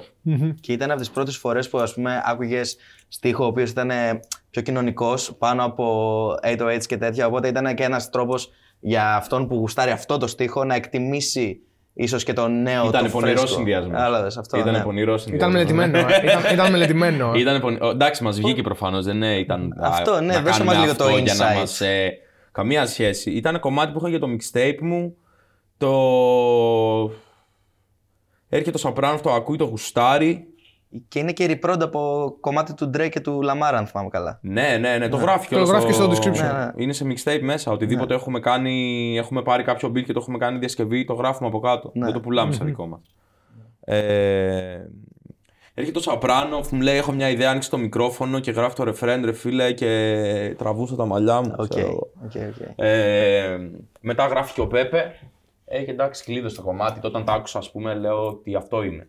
Το, καταλα... το, το καταλαβαίνεις όταν έχεις το track, το καταλαβαίνεις. Το καταλαβαίνεις. Το καταλαβαίνεις όταν έχεις το track bro, το καταλαβαίνεις. Δεν ξέρεις πώς θα πάει, αλλά το καταλαβαίνεις ότι είναι αυτό. Νιώθεις το, το energy. Νιώθεις το από energy. κομμάτι. ε. Γιατί Ναι. ο Skive μας έλεγε το αντίθετο. Ότι πολλές φορές δεν το καταλαβαίνεις. Και ότι υπήρχαν tracks που π.χ. είχε ο Skype που δεν το κότερα. περίμενε. Ρε ότι brother, ο θα Skype είναι. έχει να κάνει με 300.000 κομμάτια. Καταλαβες. Εγώ έχω να κάνω μόνο με τα δικά μου κομμάτια. Ο Skive έχει να κάνει και με του Madclip και με του Light και με του FY και με του Lil Barty και με του Thug Slime. Και τώρα έχουν μπει και όλοι μέσα στην Capital. Θα έχει να κάνει με ολονών. Ε, εντάξει, πού να το καταλάβει. Ο άνθρωπος ένα μυαλό έχει. Ναι, μόνο όταν καλοκαίρι, εντάξει. βάζεις τα δικά σου κομμάτια, ας πούμε, σε τέσσερις ανθρώπους, εάν σε ένα ή τρεις, ξέρω εγώ, βαϊμπάρουν, λες, οκ, αυτό είναι. Εγώ βάζω, κοίταξε, εγώ βάζω την ενέργειά μου μόνο στη δικιά μου μουσική. Ο Skive βάζει την ενέργειά του, ρε φίλε, στη μουσική όλων, οπότε Ναι. δεν, είναι, δεν είναι το ίδιο, κατάλαβες; Ναι, σίγουρα, δεν είναι σίγουρα. το ίδιο.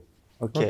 Πάμε λοιπόν τρία χρόνια fast forward μπροστά, πάλι στην εποχή του Καλιέντε, που γίνεται αυτή η massive επιτυχία και καπάκια αποφασίζετε με τον Μέντε να μποϊκοτάρετε τα βραβεία MAD. Να μην εμφανιστείτε, να μην παραλάβετε. Ναι.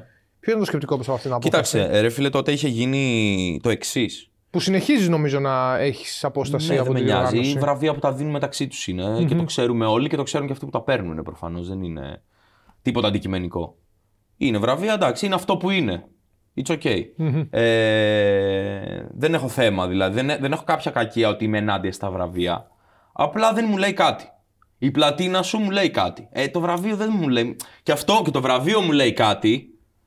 Αλλά κατάλαβες. Δεν σου λέει το ίδιο πράγμα. Δεν μου Κατάλαβα. λέει το ίδιο πράγμα. Δεν μου λέει αυτό που θα πει, ξέρω εγώ, στον πιτσιρικά εμένα. Εγώ καταλαβαίνω άλλα πράγματα το ότι θα πάρεις βραβείο. Αλλά δεν χρειάζεται να τα συζητήσουμε για να τα ανοίξουμε. Ε, τι είχε γίνει. Δεν είχαν βάλει το Καλιέντε καν σαν προτεινόμενο στο κομμάτι της χρονιάς. Το οποίο είναι αστείο. Κατάλαβες, δηλαδή κα- τραγούδαγε, αυτή η κολάρε σαν, σαν καρδιά, το τραγούδαγε μέχρι και η γιαγιά πάνω στην κολοπετινίτσα, ρε φίλε. το ήξερε. Μέχρι και ο Δάντης που λέγαμε. την Ναι, φορά. ναι, το ήξεραν όλοι. Δεν γίνεται να μην το βάλεις υποψήφιο σαν κομμάτι της χρονιάς και να μου πει κάτι κομμάτια τα οποία bro δεν τα έχω ακούσει ποτέ. δεν τα έχω ακούσει να παίζουν ποτέ. Δεν ξέρω καν αν τα ξέρει κανένας. δηλαδή έχουν ένα εκατομμύριο προβολές και παίζει να είναι τα 800 χιλιάρικα αγορασμένα, ας πούμε. Μπορεί να διαφημίσει. ναι. Ναι. Ε, και ρε bro, εντάξει, τρελάθηκα εκεί πέρα. Λέω τι κάνουνε. Μας κοροϊδεύουν, μας βάλαν προτεινόμενο στο best hip hop video. Το κομμάτι είναι reggaeton πρώτα απ' όλα. Ξέρω εγώ, είναι ψιλο afro, reggaeton, dancehall, ένα τέτοιο μπέρδεμα. Δεν είναι καν hip hop, ας πούμε. Δεν είναι. Δεν, δεν, δεν μπορείς να το βάλεις στο hip hop culture 100%. Κατάλαβες; Να το βάλεις, να το κρίνεις σαν, σαν, σαν urban, urban video, ρε φίλε. Σαν hip hop video. Δεν είναι. Είναι Latin, ξέρω εγώ. είναι άλλη Είναι ένα φάση. mixed gender. Mixed Ναι, gender. και τι να το κάνω εγώ αυτό το βράδυ, το πάρω το δώσω στο Shaft, ας πούμε. Έλα, brother, ό,τι έγινε και με το Voodoo, το καλύτερο βίντεο κλιπ. Γι' αυτό Ε, σου λέω το ότι άξιζε. συνεχίζεις Το Voodoo το συνεργάζοντας άξιζε. σε αυτήν την πολιτική. Το Voodoo το άξιζε. Σαν βίντεο κλιπ. Το hip hop βίντεο, ναι. Σαν Το, βίντεο το, κλιπ. best, το video of the year βασικά πήρε. Το άξιζε. Ο Shaft έπρεπε να το πάρει το βραβείο, όχι εγώ και ο Light. Προφανώς. Ε, Οπότε είναι κάτι που δεν σε εκφράζει ουσιαστικά αυτή η οργάνωση δεν και είναι το ότι πώ. δεν με εκφράζει, ούτε σου λέω ότι δεν θα πήγαινα. Αυτό που είχα βγει και είχα πει τότε είναι ότι όταν αξίζω κάτι, θέλω να το, θα, θα το διεκδικώ. Δηλαδή δεν με ενδιαφέρει να κάνω τα στραβά μάτια και να πω, έλα μου ωραίο, οκ, του χρόνου όμως, άμα, το, α, το- άμα τώρα το βουλώσω και πάω εκεί πέρα και κάνω και δύο-τρεις γνωριμίες καλύτερα, του χρόνου μπορεί να πάρω. Θέλω να πάρω όταν αξίζω να το πάρω, κατάλαβες. Δηλαδή τώρα, τότε το άξιζα. Δεν με ενδιαφέρει να το πάρω του χρόνου σε κάτι το οποίο δεν θα αξίζω και θα φάω εγώ κάποιον άλλον. Θα είμαι εγώ αυτός ο οποίος θα πατήσει κάπου αλλού επάνω. Κατάλαβες; Και κάποιος άλλος δεν θα πάρει αυτό που αξίζει, γιατί εγώ το βούλωσα τότε, έκανα τα κονέ μου, έπαιξα το, έκανα τα politics που έπρεπε να κάνω, όπου εμένα εντάξει, καλό θα μου κάνουν αυτά και όσοι τα κάνουν δεν τα κατακρίνω. Αλλά ρε φίλε, δεν, δεν είναι η λογική μου. Δεν, δεν, δεν μπορώ να συμβαδίσω με αυτόν τον τρόπο, ας πούμε. Είχες Είμαι δει. λίγο μαλάκας με αυτά. Μάλλον δεν θα το είχες δει, γιατί ήταν πολύ μεγάλη κουβέντα. Εδώ πέρα συζητάγαμε με το συγχωρημένο το Matt Clip και έλεγε για το Caliente. Ναι. Σε αυτόν τον καναπέ καθόταν και συζητάγαμε για το Caliente και έλεγε ότι κατηγορούσε τη, τη Βανδί ουσιαστικά σε ένα show Που είπε ότι είχε ποιο είναι αυτό το κομμάτι. Και έλεγε: «Δε- Αν δεν ξέρεις ποιο είναι αυτό το κομμάτι, ό,τι μουσική και να ακούσει, ό,τι μουσική και να κάνεις, όπου και να είσαι και πρέπει να κάνεις ντρέπεσαι αυτή τη να το δουλειά, ζήσεις θα κάτω από πρέπει μια να, να πέτρα, ντρέπεσαι να το ναι, να το πεις. ξεκάθαρα. Πρέπει να ντρέπεσαι να το πεις. Δηλαδή, τι κάνεις, ξέρω εγώ. Υποτίθεται είσαι καλλιτέχνης, είσαι στον χώρο της μουσικής. Μαζί λοιπόν με εκείνη την περίοδο του, την περίοδο του 2019 με το Caliente και όλα αυτά τα hits τότε και με τον δίσκο του Tokel που συμμετείχε. γίνεται και ένα πολύ μεγάλο άνοιγμα των εταιριών παράλληλα στο, στο rap. Σαν κοράκια πέσανε, ρε. Μμμ, Σαν κοράκια πέσανε. Ναι, ξεκάθαρα. Πιστεύεις ότι είναι κάτι το οποίο ευνόησε όμως μακροπρόθεσμα τη σκηνή ή το αντίθετο; Ε, ε, δεν μπορώ να το ξέρω αυτό ακόμα. Ε, βασικά δεν μπορώ να το ξέρω. Άμα δεν είχαν μπει όλοι αυτοί οι άρτες σε εταιρείες πώς θα ήταν σήμερα, μπορεί να βοήθησε. Ε, σίγουρα έδωσαν μια υπεραξία. Δηλαδή τη δουλειά τους την κάνανε σε κάποιους με κάποιο τρόπο. Αλλά γενικά ρε brother, μ, εγώ ας πούμε δεν είμαι σε κάποια εταιρεία, συνεργάζομαι με τη Stay Dependent ξεκάθαρα από την πρώτη μέρα και τους εμπιστεύομαι, αλλά δεν έχω κάποιο exclusive συμβόλαιο με καμία εταιρεία, δεν έχω το, αυτό το ότι με τρέχει κάποια εταιρεία. Εμένα τρέχω τη φάση μου μόνος μου ε, και έχω επιλέξει τα παιδιά γιατί τους ξέρω και προσωπικά, ας πούμε, τους, τους θεωρώ φίλους μου. Δεν είναι ότι άπηγα σε μια εταιρεία και υπέγραψα. Ε, πιστεύω ότι θα κάνει καλό στο industry γενικά. Αλλά θα δείξει το πώς θα το χειριστούν όλοι. Ενώ αυτή τη στιγμή οι εταιρείες βλέπουμε ότι παίρνουν ρουφάν σα σφουγγάρια οποιονδήποτε βγει. Εντάξει, αυτή δεν είναι η δουλειά της δισκογραφικής. Πότε θα σκάσει όμως; Πριν λίγα χρόνια ξανά έσκασε το industry. Που τους πέταξε όλους. Πότε λες; Το 2005 πότε ήτανε; Το 2005. Όταν καταλάβουν Πότε ήταν, το με όλου ίντερνετ, αυτούς ξέρω. τους λαϊκούς που τους παίρνανε, παίρνανε, παίρνανε και μετά απλά δεν υπήρχε χώρος να απορροφηθούν. Οκ, δεν το είχα σκεφτεί Τους αυτό ποτέ με ξεπετάξανε. τους λαϊκούς. Ε, θα γίνει και αυτό και με τους rappers θα γίνει αυτό. Γιατί έχουν πεταχτεί πάρα, έχουν, έχουν βγει πάρα πολύ ρε φίλε και δεν υπάρχει χώρος να απορροφηθούν. Όλοι αυτοί. Και δεν είναι και όλοι καλοί για να απορροφηθούν. Έτσι, δηλαδή το 95% που βγαίνει σκουπίδι. Το λες, ε. Ναι, Δεν είναι πολύ δυσάρεστο αυτό. σκουπίδι. Δεν είναι πολύ δυσάρεστο. Όχι, γιατί παλιότερα δεν θα έβγαινε. Αυτό το. Οπότε δεν θα είχαμε και το 5%. Κατάλαβε. Απλά εντάξει, το 95% κάποια στιγμή θα το ξεράσει, ρε φίλε. Δηλαδή αυτός ο οποίος θα κάνει κομμάτια τα οποία θα γίνουν viral απλά στο TikTok για λίγο, γιατί, οκ, είναι αυτό που είναι. Δεν σου λέω ότι είναι κακό να είσαι viral στο TikTok. Απλά είναι μια συγκεκριμένη φάση όπου είναι πρώτα απ' όλα όλοι οι ίδιοι. Όλοι οι ίδιοι. Δεν μπορώ να το εγώ δεν μπορώ να τους ξεχωρίσω. Και ακούω αυτή τη μουσική από μικρό παιδί. Δεν μπορώ να τους ξεχωρίσω. Ούτε τα μούτρα τους μπορώ να Αυτούς ξεχωρίσω. που είναι viral στο TikTok δεν μπορείς να ξεκινήσει Ε, γενικότερα όχι, τους όλη αυτή τη καλλιτέχνες που φάση, κάνουν Το blow up. λίγο drill, όλοι εκεί με τα μαχαιράκια που είναι έτσι. Τα μαχαιράκια λες και είναι attitude. Ναι, ρε. ε, λες και είναι. είναι attitude το μαχαιράκι, δεν είναι attitude το μαχαίρι. Είναι δυστυχώς. Είναι. Δυστυχώς. Ε, εγώ δεν μπορώ να του ξεχωρίσω. Και δεν μου λέει και κανένας τίποτα. Δηλαδή, εντάξει, την πούτσα μου κιόλας, άμα έχεις πουλήσει και ένα κιλό και δύο μπρος στα παπάρια μου, ξέρω, κάνεις μουσική, την κάνεις καλά. Άμα είσαι μάγκας και το έχεις κάνει και κάνεις και καλή μουσική, τέρμα respect. Αλλά επειδή έχεις δει πέντε χριστιανούς Και πέντε ειδωλολάτρες. και πέντε ειδωλολάτρες στη ζωή σου και ξέρεις και τον Γιούρα και τον Αρμάντο, ας πούμε. Ε, ρε, brother, δεν θα σε δεχτώ σαν καλλιτέχνη, κατάλαβες; Δεν με νοιάζει άμα ξέρεις τον Αρμάντο και τον Γιούρα. Δεν με ενδιαφέρει. Δεν, ε, δεν μου λέει κάτι. Respect σε αυτό που κάνετε, παιδιά, μάγκες, οκ. Καλά να είστε, μην μπείτε φυλακή και να μην σε σκοτώσουν. Αλλά δεν με ενδιαφέρει. Δεν είναι. Φαίνεται όμως. Αν ξέρει τον, ε, αν ξέρεις τον Νoriega. Δεν το πιες το reference. Τι εννοείς, δεν το πιάσα. Το Real Noriega, πολύ ορικρός. Τότε στο κομμάτι αυτό το, το επικό, το hustling. Πολύ για No Noriega, the real Noriega. Α, ρε brother, ξέρεις τι, αν είσαι ορικρός και ξέρεις και τον, ε, και ξέρεις και το Real Noriega και το Real το Yura, κατάλαβες, όχι το ψεύτικο, που βάλαμε μια μάσκα σε έναν φίλο μας, σε έναν φίλο μας και είναι ο Yuras, κατάλαβες. Νιώθεις πως το λέω. Ε, Οκ, προφανώς. Κοίταξε, το να, είσαι, το να είσαι real είναι τεράστιο κομμάτι, ρε φίλε, σε αυτή τη μουσική, γιατί γράφεις για το lifestyle σου. Δεν γίνεται να γράφεις πράγματα τα οποία δεν είσαι εσύ. Οκ, θα τη βάλεις τη σάλτσα σου, το καταλαβαίνω, είναι μουσική, ρε φίλε. Θέλει τη σάλτσα. Αλλά να τα βάλω σε μια σειρά. Πρέπει να είσαι αληθινός. Οπωσδήποτε σε αυτό που κάνεις. Πρέπει να είσαι αληθινός. Πρέπει να είσαι αληθινός. Πρέπει να είναι true. Πουλάς το lifestyle σου, ρε φίλε Είναι, πρέπει να βγαίνει, πρέπει να είσαι εσύ αυτό. Ε, είσαι ηθοποιός μετά. Μπορεί να είσαι ένας πάρα πολύ καλός ηθοποιός. Και αυτό είναι. Είναι κάποιο. Θα την πάρεις την, ε, πώς το λένε, την επιβράβευσή Ταλέντο. σου, ας πούμε. Θα τα, θα τα πάρεις, θα βγάλεις τα λεφτά σου αν είσαι πάρα πολύ καλός ηθοποιός. Σίγουρα θα τα βγάλεις. Αλλά κάποια στιγμή θα σε ξεσκεπάσουν, ας πούμε. Το βλέπουμε να συμβαίνει. Φουλ. Ξεσκεπάζεται ένας μετά τον άλλον. Ε, Δεν απειλεί αυτό το σκηνή όμως που ξαφνικά έχουν απορροφηθεί σαν σφουγγάρι που λέει και χίλια ο, μου η σκηνή. και ο Γιάννης στα χέρια με σου. νοιάζει. Αν καταρρεύσει Εγώ τη είμαι σκηνή, δεν εγώ. θα καταρρεύσει Εγώ και εσύ είμαι μαζί εγώ. όμως. Όχι. Δεν θες να πηγαίνει καλά η σκηνή. για Θέλω να πηγαίνεις και πηγαίνουν εσύ. τέλεια όλοι. Γιατί όσο πιο καλά πηγαίνουν, πηγαίνω καλά εγώ. Αλλά άμα πέσουν αυτοί, εμένα δεν με νοιάζει. Δεν φοβάσαι τον παρασύ- στην παρασύρει αυτό. Ίσα ίσα πλέον θέλω λίγο και να, να αποτραβηχτώ από αυτή τη σκηνή. Θέλω να, να χτίσω το δικό μου lane. Έτσι ακριβώς όπως το ξεκίνησα με το above. Πάντα το ξεκίνησα και εγώ και τα παιδιά θέλαμε το δικό μας lane. Λίγο κάπου μπερδεύτηκα με όλους. Δεν το μετανιώνω. Γούσταρα, bro, κάθε συνεργασία που έκανα είναι unique. Θα την... Τα ακριβώς τα ίδια θα έκανα άμα γύρναγα το χρόνο πίσω. Δεν θα άλλαζα τίποτα. Αλλά είμαι σε μια φάση πλέον, ρε φίλε, που θέλω να τραβήξω το δικό μου δρόμο. Δεν έχω καμία σχέση με τους περισσότερους γενικά, σαν άνθρωπος. με αυτό που παίζει. Ε, ε, ούτε με τα internet beefs θέλω. Δηλαδή, έκανα μια φορά τη μαλακία να ασχοληθώ με το internet. Δεν έχω καμία σχέση με όλο αυτό. Ποιος θα βρει πιο πολύ στο ίντερνετ, ποιος θα φαίνεται πιο κακός, ας πούμε. Δεν, δεν είμαι τέτοιος άνθρωπος εγώ. Το Δεν- μετάνιωσες αυτό μετά. Ξέρεις τι, δεν... Έτσι είχα δει στη συνέντευξη. σου μετάνιωσα ρε στον, ε, φίλε το ότι Κοψιάλη. ασχολήθηκα με αυτόν τον τρόπο. Αλλά είχα πικάρει τόσο πολύ με το συγκεκριμένο man, γιατί απλά έβγαινε άνοιγε το στόμα του και μίλαγε σαν μαλάκας και έλεγε, έλεγε, έλεγε και πράγματα τα οποία τα βγάζει από το μυαλό του και συνεχίζει να το κάνει και σήμερα. Τον βλέπει και στο beef του με το light, τα ίδια κάνει. Ε, όπου πίκαρα και μπήκα στο τρυπάκι να ασχοληθώ με αυτόν τον τρόπο. Προφανώς, άμα πάω να πολεμήσω, ρε φίλε, το συγκεκριμένο άνθρωπο στην πλατφόρμα του, θα χάσω γιατί είναι η πλατφόρμα του. Κατάλαβες. Αυτός εκεί είναι. Όλη μέρα πίσω από το PC είναι, παίζει φρουτάκια και βρίζει. Εγώ δεν κάνω αυτό το πράγμα.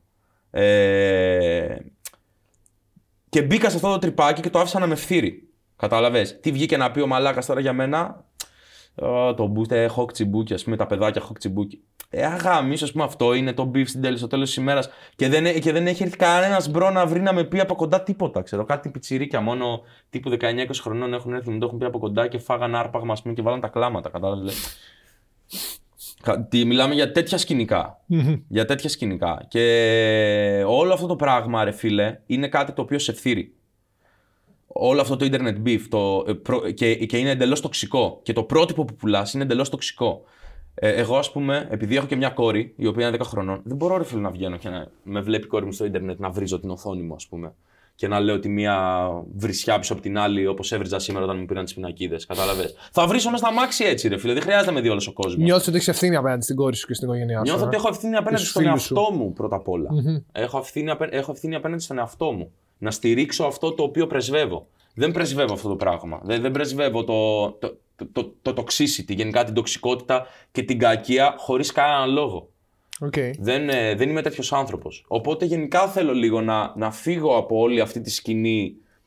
Όχι να, να βγω, απλά θέλω να κάνω να πάρω το δρόμο μου. Δηλαδή, θα με δεις ότι έχω αποχωρήσει από κάποια φεστιβάλ τα οποία είναι όλοι μέσα, τα οποία και τα άτομα που κάνουν τα φεστιβάλ τα σέβομαι full και δεν έχω κανένα πρόβλημα. Απλά και το είπα και στους ίδιους και το σεβάστηκαν ότι μάγκες βγάζω το δίσκο μου, θέλω να κάνω τη φάση μου, θέλω λίγο να αποτραβηχτώ από όλο αυτό. Δεν σου λέω ότι αύριο μεθαύριο δεν θα το ξανακάνω, δεν θα ξαναμπω πάλι μέσα σε όλο αυτό. Απλά περνάω μια φάση όπου θέλω καθαρό το κεφάλι μου, καθαρό το στόχο μου ε, και να κυνηγήσω αυτό το οποίο θέλω εγώ. Δεν θέλω προσανατολισμούς. Δεν θέλω ίντριγκες ηλίθιες. Άμα κάποιος έχει πρόβλημα, να έρθει. Ό,τι πρόβλημα έχει. Δεν έχει έρθει κανένας ποτέ. Ό,τι και να έχει υποθεί. Αν ερχόταν με ντύς, Με ντύς. Ε, τέλεια. Αν ερχόταν με ντύς σοβαρό. Με ντύς σοβαρό. με ντύς πολύ σοβαρό. Ε, έχει κάτι να πει κάποιος; Ναι, παιδί μου, ας υποθέσουμε Αν ότι μου πει να βγει να με έτσι βρεις κάποιος πάλι να- στον ντύς. Εντάξει. Με έβρισες. Άντε. Κατάλαβες; Πάντως, μιλώντας για όλο αυτό το Ιντερνετικό και το beef και όλα αυτά, αυτό που πέρασε λίγο σε. στα Εγώ θα ψηλά- απαντήσω. Εγώ γενικά σε όλο το beef αυτό που υπάρχει, παρόλο που στα αρχίδια μου. Θα απαντήσεις Ο- κάποια η στιγμή. απάντησή μου Είναι στο δίσκο. υπάρχει στο δίσκο. Οκ. Και θα απαντούσα μόνο μέσα από τη μουσική. Δεν θα καθόμουν, ρε φίλε, να βγω και να πω Α, με είπε τσιμπούκι, ε, κάτσε να βγω κι εγώ να τον πω, ξέρω εγώ, ε, που είσαι Snik μπουχέσα. Κατάλαβες; ε, δεν είναι. δεν Έκανες, είναι- έκανες κάτι άλλο όμως το οποίο πέρασε στα πολύ ψηλά και το οποίο ίσως να μην έχει ξαναγίνει ποτέ στην ιστορία του ελληνικού ραπ και στην ιστορία γενικότερα το, της κόντρας στο δημόσιο διάλογο. Το οποίο δεν το παρατήρησε ποτέ κανείς. Στη συνέντευξη που είχες δώσει στον Κοψιάλη, όταν σε ερώτησε, προσπαθώντας να προκαλέσει ίντρικα αμέσως, ποια είναι η γνώμη σου για τον αντίπαλό σου την συγκεκριμένη χρονική περίοδο, το sneak, εντάξει, το λέμε ελευθερά, δεν είναι, Καλά, ναι. Ποιος ήταν; δεν είναι κάτι. Μιλάμε λέει, ανοιχτά. Μα δεν Ε, κρυβόμαστε, ήσουν, ρε, brother. ήσουν από τους λίγους ανθρώπους που τον ρωτάνε εκείνη τη στιγμή τη γνώμη του για τον αντίπαλό του και εσύ λες, ξεκινάς λέγοντα ένα κομπλιμέντο ότι για να είναι εκεί που είναι. Μα έχει προφανώς, κάνει αυτό. άμα δεν είναι. άμα- Αυτό πες μου, πείτε μου κι εσείς, παιδιά, ποιος άλλος το έχει κάνει Μα ποτέ σέβομαι στη- τον στην αντίπαλό Ελλάδα μου, να, ρε, να, να μιλήσει τιμητικά για τον αντίπαλο του. Εάν δεν έτσι. τον σεβόμουν σαν αντίπαλο, Δεν θα πάνταγες δεν καν, θα ε. σχολιόμουν καν, κατάλαβες.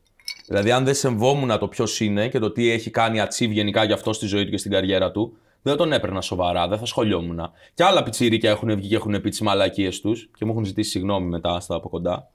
Αλλά δεν ασχολήθηκα, ρε Τι να πω. bro. Φίλε, αυτό να Κατάλαβες. ξέρει ότι υποδηλώνει τρομερή αυτοπεποίθηση το να βγεις δημόσια για να παραδεχτείς τον αντίπαλό σου. Εγώ μα προσωπικά, δεν γίνεται να μην προσωπικά δεν το έχω παραδεχτείς, ξαναδεί. Στο λέω, δεν θα το έχω ξαναδεί ποτέ στην Έχεις Ελλάδα. πει να με το γίνεται Light, αυτό. ας πούμε. Δεν θα τον παρα... Τι θα πεις, δεν τον παραδέχομαι ότι δεν είναι αυτός που είναι; Πόσους από Πώς αυτούς που γίνεται να είχαν το πεις μπει με αυτό; το Light βγήκαν μπροστά και να τον, παρα... να τον παραδεχτούν. Από τους αντιπάλους του. κα- Σου λέω σε όλο. Α το ραπ. Ναι, οκ. Στις κόντρες γενικότερα Οκ, στην στις Ελλάδα. κόντρες, ναι, οκ. Στις κόντρες εκεί έξω από το ραπ. Οκ. Ποιος βγήκε ποτέ τη στιγμή Ναι. εκεί που καίγεται ο τόπος. At the current Εντός time, εισαγωγικών. ναι, γάμησέ τα. Εκείνη τη στιγμή να το ρωτήσουν σε, ένα, σε μια πλατφόρμα γιατί ο Κοψιάλη καλός ή κακός ήταν από τους πιο δημοφιλείς Ναι, ναι, influencers. σίγουρα. Ε, αυτό το πράγμα το ήταν εκατοντάδες χιλιάδες άνθρωποι και να βγει και να ξεκινήσει λέγοντας ότι τον παραδέχομαι. Έναν άνθρωπο ο οποίος την ίδια στιγμή σε βρίζει και σ- μιλάει ναι. ιδέα για σένα έτσι online. Αυτό το να σου Αυτό πω, φίλε, κάνει μόνο όμως, respect καταλαβες, από μέχρι εκεί μένα έμεινε. υποδηλώνει τρομερή αυτοπεποίθηση. Στο λέω από καρδιάς αυτό το πράγμα. Ναι, δηλαδή, εγώ respect, το, thank το you. είδα και το σε παραδέχτηκα πάρα πολύ. Thank you. και όντως υπάρχει σεβασμός. Δηλαδή και, στο, και σε άτομα τα οποία βλέπω ανταγωνιστικά και μπορώ να τους βλέπω σαν αντιπάλους, τους σέβομαι για να τον δω σαν αντιπάλους. Και αυτός με σέβεται. και το ξέρει. Αλλά εντάξει, ο καθένας τα διαχειρίζεται όπως θέλει. Γιατί ούτε αυτός θα με αντιμετώπιζε έτσι. Ούτε το light, ούτε. το- Κατάλαβες. Πάντα τον αντίπαλο σου το σέβεσαι. Και χρειάζεσαι ένα rival, ρε φίλε, μέσα στο, σε αυτό που κάνεις για να έχεις ένα, ε, αυτό το ηλίθιο boost που σου δίνει. Κατάλαβες. Γιατί σου δίνει ένα ηλίθιο Σου boost, έδωσε ένα boost, αγορίστικο. σου έδωσε boost ε, σε σε ένα. όλο τον κόσμο δίνει, ρε brother. Δηλαδή πρέπει να υπάρχει πέψη για να υπάρχει κόλλα. Κατάλαβες.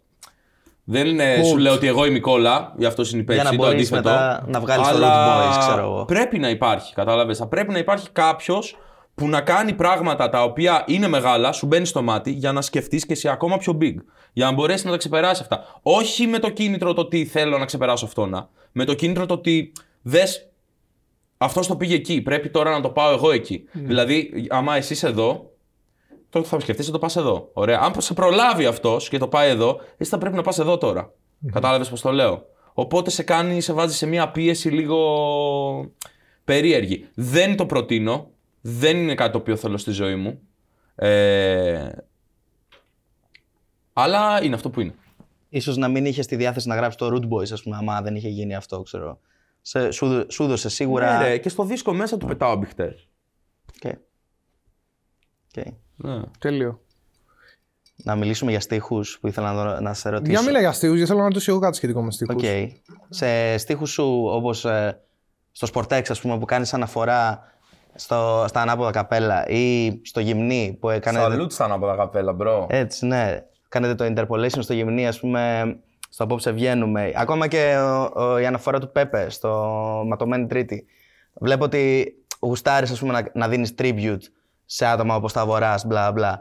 Ε, ναι, σε Πιστεύεις ότι άτομα είναι τα σημαντικό οποία- αυτό; Και Ε, brother, ε, θες να το κάνεις; δεν ξέρω αν είναι σημαντικό ή όχι. Είναι ότι το ένιωθα και το έκανα. Δηλαδή, εγώ πιτσιρικάς, ας πούμε, έχω καεί άπειρες ώρες ακούγοντας το, το δεν μας ξεσκαλά, ρε φίλε, Ναι. ας πούμε. Το, όλα, όλα, τα, όλα τα CD, βασικά και Άλυτου Γρίφου, ανάποδα καπέλα, βόρεια αστέρια, full. Πολύ περισσότερο Οκ. από τη Βήτα Πεις, ας Ναι. πούμε. Ναι, ναι, ναι. Που ήταν ε, στην Αθήνα, είχατε τους Βήτα Πεις, ας πούμε. Ναι. Εμείς στη Βόρεια Ελλάδα είχαμε τα βόρεια αστέρια και τα ανάποδα καπέλα. Και όμως πολλοί λέγανε όταν είσαι στο Above ότι το Above είναι το New Age Βήτα Πεις. Ναι, ναι, ναι. Πολλοί το λέγανε Είχε αυτό. σκάσει έτσι τότε, όντως. Οπότε προφανώς αυτούς τους ανθρώπους, ρε φίλε, επειδή τους ξέρω και προσωπικά και έχουν και το σεβασμό μου και σαν άτομα, όχι μόνο σαν rappers. Δηλαδή δεν... Γιατί υπάρχουν rappers, ρε φίλε, μπορεί τον άλλο να το λατρεύεις, να ακούσεις τη μουσική του, να το γνωρίσεις και να πεις τι μαλάκας είναι αυτός, ξέρω εγώ, δεν θέλω να ξανακούσω κομμάτι του. Ναι. Ε, τα παιδιά αυτά, ρε φίλε, επειδή τα γνώρισα, δεν είναι τέτοιοι άνθρωποι. Οκ. Είναι ακριβώς το αντίθετο αυτό που έχω γνωρίσει εγώ τουλάχιστον. Ναι. Ε, δεν μπορώ παρά μόνο ρε φίλε να μου βγει να δώσω το tribute. Οκ. Δεν, σου λέω, το, δεν, το, δεν το κάνω συνέχεια. Δεν είναι... Το έχω κάνει σε ένα-δύο, τρία, τρα- σε ένα-δύο tracks. Κάτι κάπου, κάπου εκεί. Κάτι τέτοιο. Αλλά όπως και να έχει, δείχνεις με αυτό, ρε παιδί μου, ότι ξέρεις. Τις Κάνω, ένα- επιρροές κάνω μου. ένα salute, ας πούμε. Εννοείται. ε, ρε, στις bro. ρίζες μου. Εννοείται. Εννοείται. Αυτό πιστεύεις ότι η νέα γενιά το έχει ή μήπως το έχει χάσει. Το Αυτό; έχει χάσει. Ο FY βγήκε και είπε, ρε φίλε, Ταλάνι, ας πούμε, ότι στην ε, Θεσσαλονίκη ακούγαμε λεκτικό και Μητροπάνο. Κατάλαβες. Οκ. Τέρμα respect, bro, και στο λεκτικό και στο Μητροπάνο. Αλλά ρε φίλε, στη Βόρεια Ελλάδα ακούγανε εντελώς διαφορετικά πράγματα στη ραπ. Κατάλαβες. Αυτό ήταν κακό, ας πούμε, που έκανε ο FY. Το πιάνω. Δεν μου άρεσε. Μου έκανε, μου χτύπησε σαν κίνηση. Εντάξει, είναι Ότι- λίγο μικρότερο ο FY όμως. Bro, ξέρει πιο πολλά κομμάτια από τα Βόρεια Αστέρια και τα Ανάποδα Καπέλα από μένα. Στο υπογράφω. Ξέρει πιο πολύ ραπ γενικά ο FY από μένα. Έχει ακούσει πιο πολύ ραπ από μένα. είναι, είμαι σίγουρος. Ξέρει άπειρο ραπ, ρε bro, αλλά αν είναι genius. Ε, το ξέρω, ακούει έχουμε μιλήσει, έχουμε κάνει και γάμησέ τα. συνέντευξη μαζί, τα έχουμε Είναι φωτιά, σκληρός δίσκος είναι το κεφάλι του. Και το, γι' αυτό το λέω, κατάλαβες; Γι' αυτό με, με χτύπησε αυτό το πράγμα. Λέω ότι ρε brother, δε, και beef να έχεις, ας πούμε, μαζί τους, κατάλαβες; Ε, πρέπει να το δώσεις, ρε bro. δι- τι μου λες τώρα, ας πούμε; Είναι θέμα σεβασμού. Ναι, είναι θέμα σεβασμού. Τι, τι μου λες; Κατάλαβες; Ε, Μιλώντας για lyrics, είχες πει για κάτι άλλο σε μια συνέντευξη στο παρελθόν, ότι στο στίχος ο σεξισμός είχες πει βρίσκεται πίσω από την ενέργεια που έχει κάθε λέξη. Ναι, και ο ρατσισμός. Και ο ρατσισμός. Ε. Πιστεύεις ότι πλέον όλοι οι δημιουργοί στο είδος το αντιλαμβάνονται έτσι; Γιατί νιώθω ότι υπάρχουν πλέον rappers δι- ένα χρόνο, ενάμιση, δύο μετά από, από τη στιγμή που είπες εσύ αυτήν την ατάκα, που επίτηδες προσπαθούν να προκαλέσουν και να θίξουν ας πούμε, το, το αίσθημα του κόσμου και να προκαλέσουν να τους αποκαλέσουν Ναι, κάπως. ξεκάθαρα. Εντάξει, κοίταξε, αυτό πάντα ήταν στο ραπ. Έτσι. Το ραπ πάντα ήθελε να προκαλέσει. Και σου λέω, μετά έχει να κάνει και τι άνθρωπος είσαι. Ε, αλλά σίγουρα το χρησιμοποιούν για να προκαλέσουν, ρε φίλε, και να γίνει. Και αυτό θέλει και ο κόσμος. Τα πιτσιρίκια ειδικά αυτό θέλουν. Θέλουν να ακούσουν κάτι το οποίο θα είναι. θα, θα προκαλέσει. Που είναι Και- έτσι. Ναι, ναι, ναι, ναι. Που δεν πρέπει να το πούνε, κατάλαβες. Που είναι ταμπού, που είναι. που απαγορεύεται. Εννοείται το κάνουν σκεμμένα. Δεν ξέρω αν καλό ή κακό. Και δεν με νοιάζει. Κάνουν κιόλας. μουσική όμως για πιτσιρίκια, λες. Είναι μουσική για Ρε πιτσιρίκια. brother, να σου πω κάτι. Τα πιτσιρίκια σήμερα είναι 20 χρόνια αύριο. Εμένα το κοινό μου ε, είναι ρε φίλε αυτή τη στιγμή το... Η βάση του κοινού μου είναι από 20 με 25. Αλλά αυτή ήταν 15 χρονών πριν 5 χρόνια. 20 χρόνια. Όταν ξεκίνησα εγώ. Εννοείται τα παιδάκια, και η Βανδί που έλεγε, που έβγαινε και έλεγε είναι μουσική για παιδάκια, γιατί αυτή γιατί τραγουδούσε; Στο- Αυτό ακριβώ είπε και ο έλεγα, Μάτλι. αυτή ήταν η Αυτό ακριβώ είπε και ο Για Μάτλι. παιδάκια δεν τραγουδούσε. Ο Ρουβάς γιατί τραγουδούσε; Στο- Δεν τραγουδούσε για παιδάκια; στο- ναι. Ε, τα παιδάκια είναι το κοινό, ρε bro. Ποιος θα έρθει, ο Πενηντάρης θα έρθει να τα σπάσει; Στα κλαμπ εννοείται δεν θα είναι τα παιδάκια, ξέρω εγώ, θα είναι η, η ηλικία μας. Από 20 μέχρι 35, ξέρω εγώ. Και Στα 35 είσαι λίγο. Στα 35 ακόμα παιδάκι είσαι. ναι, ρε. Έχουμε ποιος ακόμα, θα το κάνει έχουμε ακόμα viral. καιρό για τα 35, αλλά. Εννοείται, εννοείται, εννοείται. Αλλά ποιος θα το κάνει viral; Ρε bro, τα Πιτσιρικάδες, ναι. παιδάκια είναι αυτοί που κινούν όλο το, το industry. Δεν σου λέω ότι είναι μόνο αυτό το κοινό. Αλλά προφανώς θα γράψει μουσική. Γιατί να μην σε νιώσει ο πιτσιρικάς, δεν κατάλαβα τι έχει ο πιτσιρικάς. ίσα ίσα αυτός νιώθει πιο έντονα. Απλά το θέμα είναι ότι όντως υπάρχει και ένα μερίδιο ευθύνης, ρε φίλε. Όχι μόνο στη μουσική σου. Βασικά, όχι τόσο στη μουσική σου, όσο στο τι παρουσιάζεις σαν lifestyle, σαν persona. Ναι. Το ποιος είσαι. Γιατί δεν θα μιμηθούν τη μουσική σου. Θα ακολουθήσουν Αν και αυτά εσύ, που κάνεις. Ναι. Δείχνεις ότι είσαι ένας μαλάκας και μισός, θα, γίνουνε, θα κοιτάξουν να γίνουν ένας μαλάκας και μισός. Κατάλαβες. Ειδικά με το TikTok, ας Άρα πούμε, μισό έτσι. λεπτό, μισό λεπτό, μισό λεπτό. Είναι σημαντικό αυτό που λες. Άρα αντιλαμβάνεσαι το ρόλο του καλλιτέχνη. Γιατί Σαν διαπαιδαγωγός στην κοινωνία. ναι, ή σαν άνθρωπος ο οποίος απλά καλείται να εκφράσει αυτό που νιώθει και ο καθένας να το εκτιμήσει ανάλογα. Σαν καλλιτέχνης, είσαι. Έχεις κληθεί για να εκφράσεις αυτό το οποίο νιώθεις. Σαν περσόνα όμως, σαν δημόσιο πρόσωπο, έχεις άλλη ευθύνη. Κατάλαβε. Είναι, διαφο- είναι διαφορετική η ευθύνη που έχει ο καλλιτέχνης και, δια- και διαφορετική η ευθύνη που έχει το δημόσιο πρόσωπο. Κατάλαβες πώς το λέω. Μπορείς να είσαι καλλιτέχνης, αλλά να μην είσαι δημόσιο πρόσωπο. Να είσαι εξαφανισμένος από τα social media. Δεν έχεις καμία ευθύνη. Κάνεις Από τα τη media μουσική σου, γενικότερα. Ναι. Και γράψει ό,τι στον μπούτσο θες. Αλλά σαν περσόνα και σαν δημόσιο πρόσωπο, το τι πουλάς, γιατί εκμεταλλεύεσαι, μην μου λες ότι εγώ αυτός είμαι, γιατί δεν ξέρω πρώτα απ' όλα ότι δεν είσαι. Πρώτα απ' όλα αυτό. Πουλάς κάτι συγκεκριμένο. Εκμεταλλεύεσαι κάποιες ηλικίες για να δημιουργείς κάποιες εντυπώσεις. Εκεί πέρα έχεις ευθύνη.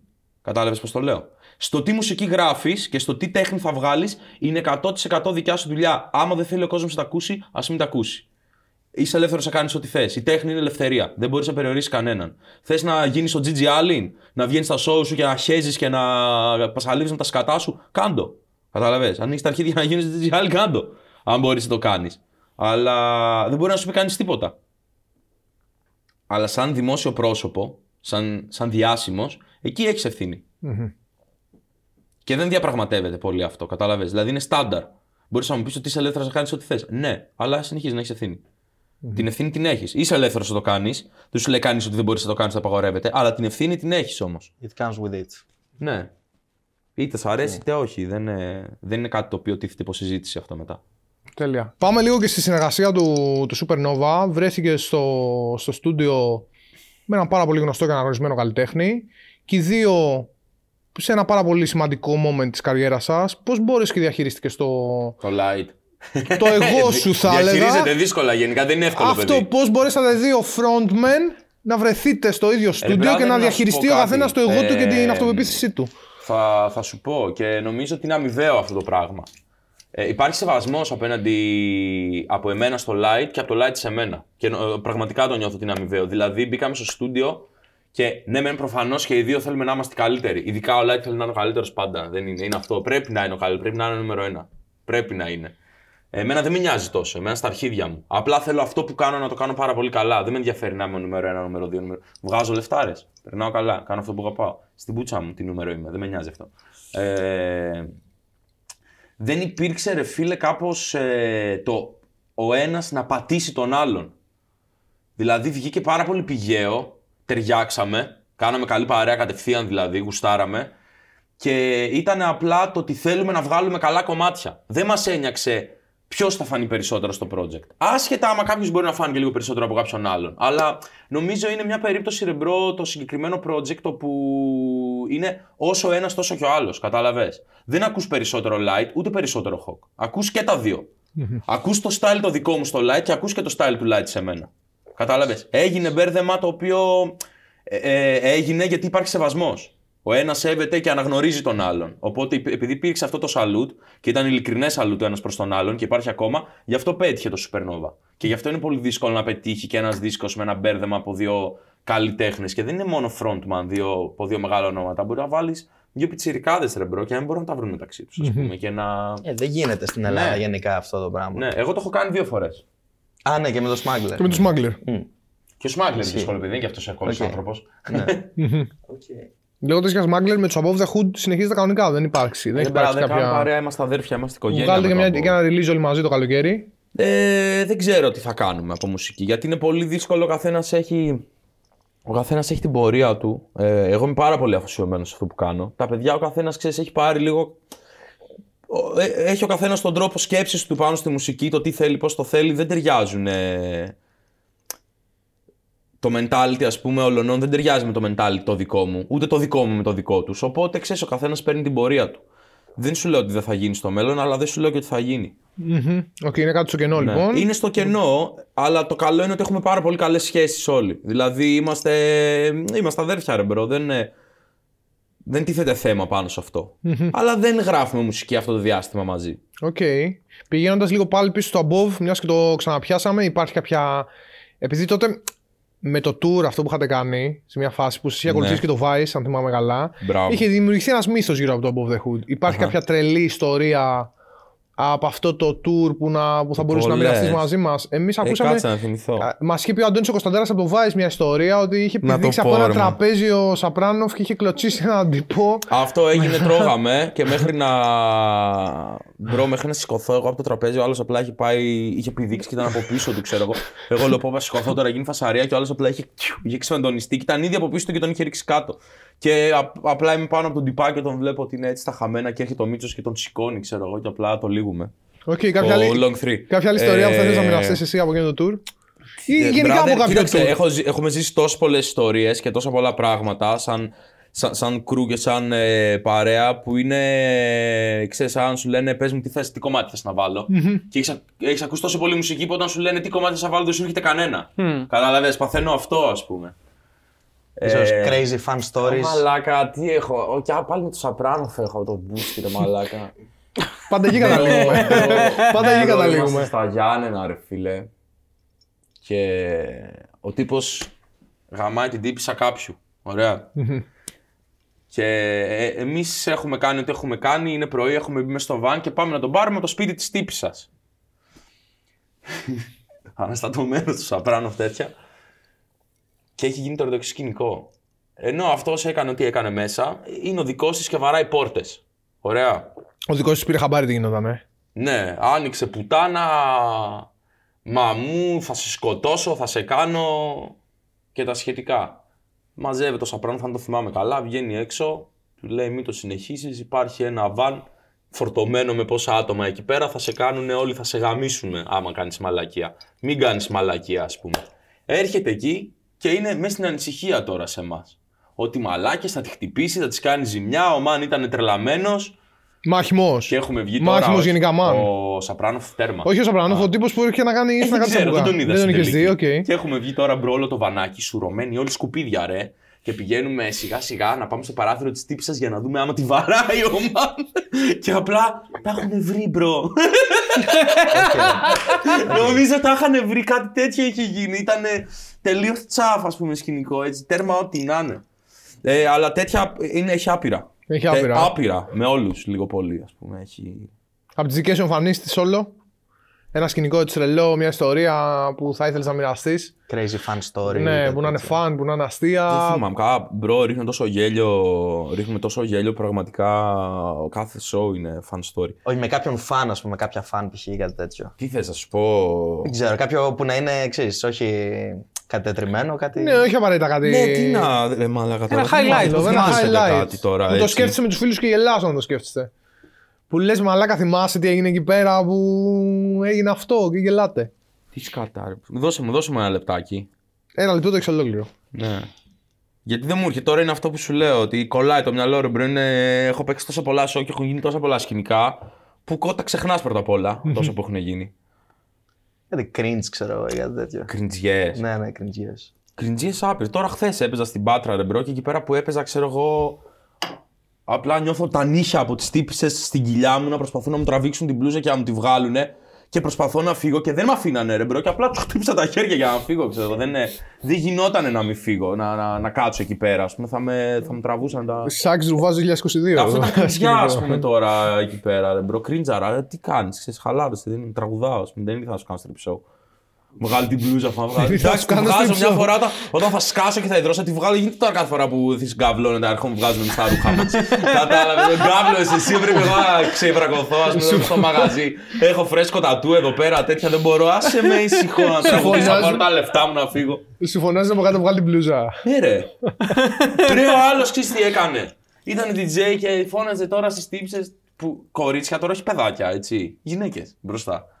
Σας δίνω 50 ευρώ λέει να του βγάλετε την μπλούζα και ορμήξαν όλες οι βλαμμένες πάνω μου να μου βγάλουν την μπλούζα, ρε μαλάκα. Απίστευτο. Τα έδωσα 50 ευρώ τελικά; Όχι, τον έκραξε ο DJ μου. Τον λέει, τι κάνεις, μαλάκα το λέει, τρελό, το του γυρίσει στο μυαλό, λέει, την γαμίσαμε μετά, άμα το καταλάβει. Οκ. Οπότε δεν υπάρχει κάποιο έτσι. Ε, υπάρχουν ρε bro, αλλά θα κάτσουμε να φάμε όλη τη μέρα τώρα να κάνουμε Οκ, κουβέντα οκ, για να οκ, μου έρχονται. οκ. Το- Κατάλαβες; Το, το προσπερνάμε αυτό. Ναι. Το προσπερνάμε. Guys, θέλετε εσείς να ρωτήσετε κάτι άλλο; Να πάμε για το δίσκο, ας πούμε. Θα το πούμε για το δίσκο στο κλείσιμο. Οκ. Εγώ κάτι τελευταίο που θέλω να σε ρωτήσω για την πορεία σου είναι αν υπήρχε κάποια στιγμή σε όλο αυτό το ταξίδι που να ήταν η πιο πιεστική, που να αισθάνθηκες ότι τα πράγματα πάνε πάρα πάρα πάρα πολύ άσχημα και να αισθάνθηκες τη μεγαλύτερη πίεση. Ήτανε μετά το καλοκαιρινό tour του Καλιέντε. Τότε θα βάλω τη χειρότερη περίοδο στην ε, βάση μουσικής. Μμμ. Γιατί, ζωή μου. γιατί; Γιατί πρώτα απ' όλα ήταν ε, πάρα πολύ απότομο. Ε, ε, brother, είχα να κάτσω σπίτι μου πέντε μήνες. Έπαιζα κάθε μέρα. Κάθε μέρα, κάθε μέρα. Δηλαδή αυτό μόνο να το κάνεις Ε, ρε φίλε, μόνο ο Μάτκλιπ το άντεχε. Ας πούμε. Δεν ξέρω εγώ τώρα αν το αντέχει κάποιος άλλος άνθρωπος το κάνει αυτό. Είναι απάνθρωπο.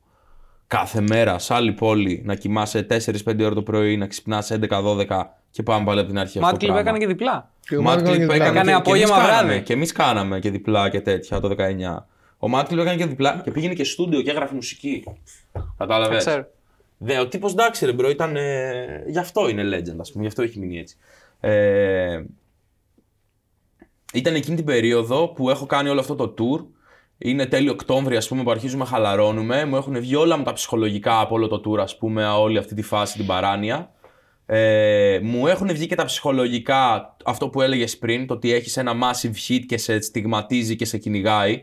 Το ότι τι θα κάνω τώρα, πρέπει να γράψω κάτι, να το ξεπεράσω, μην είναι μόνο αυτό και σβήσει και κάνει και όλες αυτές τις σκέψεις που σου μπουν στο μυαλό. Όπου θέλει δουλειά με τον εαυτό σου μετά. Δηλαδή δεν είναι λύση να πας να γράψεις άλλο ένα, πρέπει να κάνεις δουλειά με τον εαυτό σου. Άμα αρχίζεις να σκέφτεσαι έτσι. Ε, Ήταν αυτή. Ήταν ένας χρόνος ο οποίος ήταν. Ε, ήταν περίεργος, ρε φίλε. Ήταν πολύ περίεργος ψυχολογικά. Πάρα πολύ περίεργος ψυχολογικά. Ανήσυχος, θα έλεγα. Στρες, νεύρα, τσακωμί, τσακωνόμουν, ξέρω εγώ, με τους πάντες, ρε φίλε. Ένα διάστημα. Με τσακωνόμουν απλά. Μάλλον με όλους. Νεύρα φούλα. Νεύρα, ναι. Ε, αλλά έρθει καραντίνα μετά. Και ισιοσέ. Ναι. Η γυμναστική μου βοήθησε πάρα πολύ. Το διάβασμα με βοήθησε. Οι άνθρωποι που έχω Διαβάζεις, γύρω ε; μου. ε, Όχι πάρα πολύ, δεν είμαι φανατικός γιατί είμαι λίγο. Έχω μια διάσπαση προσοχής γάματα. Όση ώρα με σένα σου πάρει μια ώρα να διαβάσεις 100 σελίδες, ξέρω εγώ παράδειγμα. Εγώ θέλω τρεις ώρες για να τις διαβάσω αυτέ τις 100 σελίδες. Με το πώ θα αφαιρεθεί το μυαλό μου και θα πρέπει να επανέλθω και να συγκεντρωθώ σε αυτό που διαβάζω. I felt that.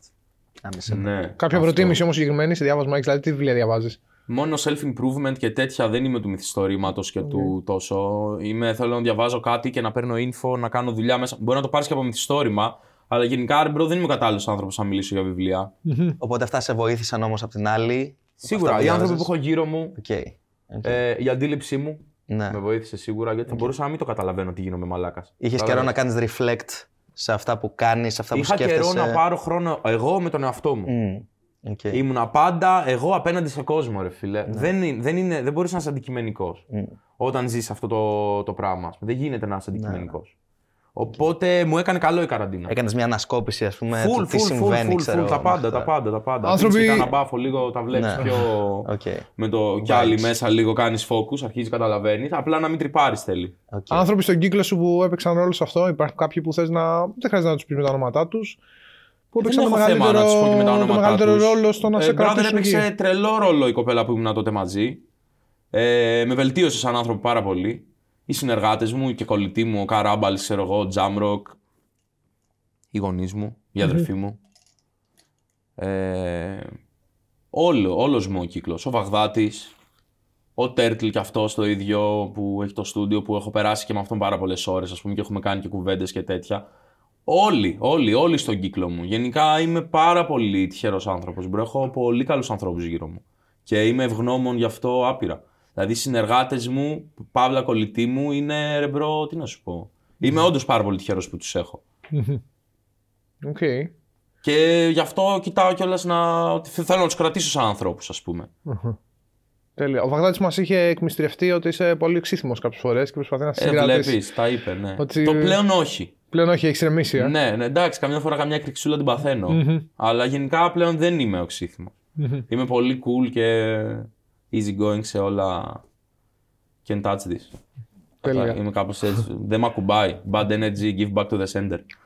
Ξεκάθαρα. Τέλεια. Πάμε λοιπόν στο δίσκο για να κλείσουμε σιγά σιγά την κουβέντα. Περιμένουμε το δίσκο να βγει 20 Μαΐου. Έτσι, Λιμπερτά. Λιμπερτά, ναι. Τι περιμένουμε να ακούσουμε σε αυτό το δίσκο, με δικά σου Ε, έτσι, λόγια. 100% hawk θα ακούσεις, bro. Θα ακούσετε και πράγματα, δηλαδή θα ακούσεις και κομμάτια τα οποία θα σου θυμίσουν εποχές ανώτερο κλιμάκιο. Δηλαδή έχει και tracks για, αυτό το, για, για το κοινό μου το παλιό που ήταν από τότε. Έχει κομμάτια τα οποία θα καυλώσουν. Ε, έχει ίσως το καλύτερο ερωτικό που έχω γράψει στην καριέρα μου. Ποιο είναι αυτό; Το Blue Note, ε. Blue Blue Note.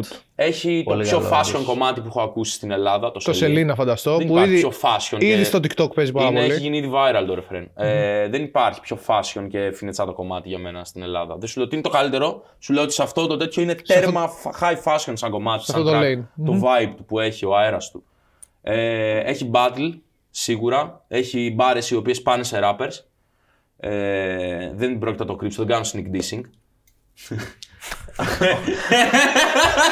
No pun, no pun πιάσατε το intended. τέτοιο No, pun Ναι, no ναι, pun, no pun Ε, intended. Μπράβο. No pun intended. Έχει κοινωνικό α, ε, Στίχο. υπόβαθρο σε κάποια. Όχι τον κοινωνικό στίχο που είχε ο Lex, αλλά πρώτα απ' όλα, ρε brother, να ξεκαθαρίσουμε κάτι. Και το battle είναι κοινωνικός. πάντα έχουν Και το κοινωνικό. ερωτικό είναι κοινωνικός στίχος. Να το ξεκαθαρίσουμε αυτό. Άλλο το πολιτικοποιημένο, άλλο το κοινωνικό. Το ερωτικό κομμάτι είναι ο ορισμός του κοινωνικού στίχου. Α ξεκαθαρίσουμε αυτά τα πράγματα να είναι.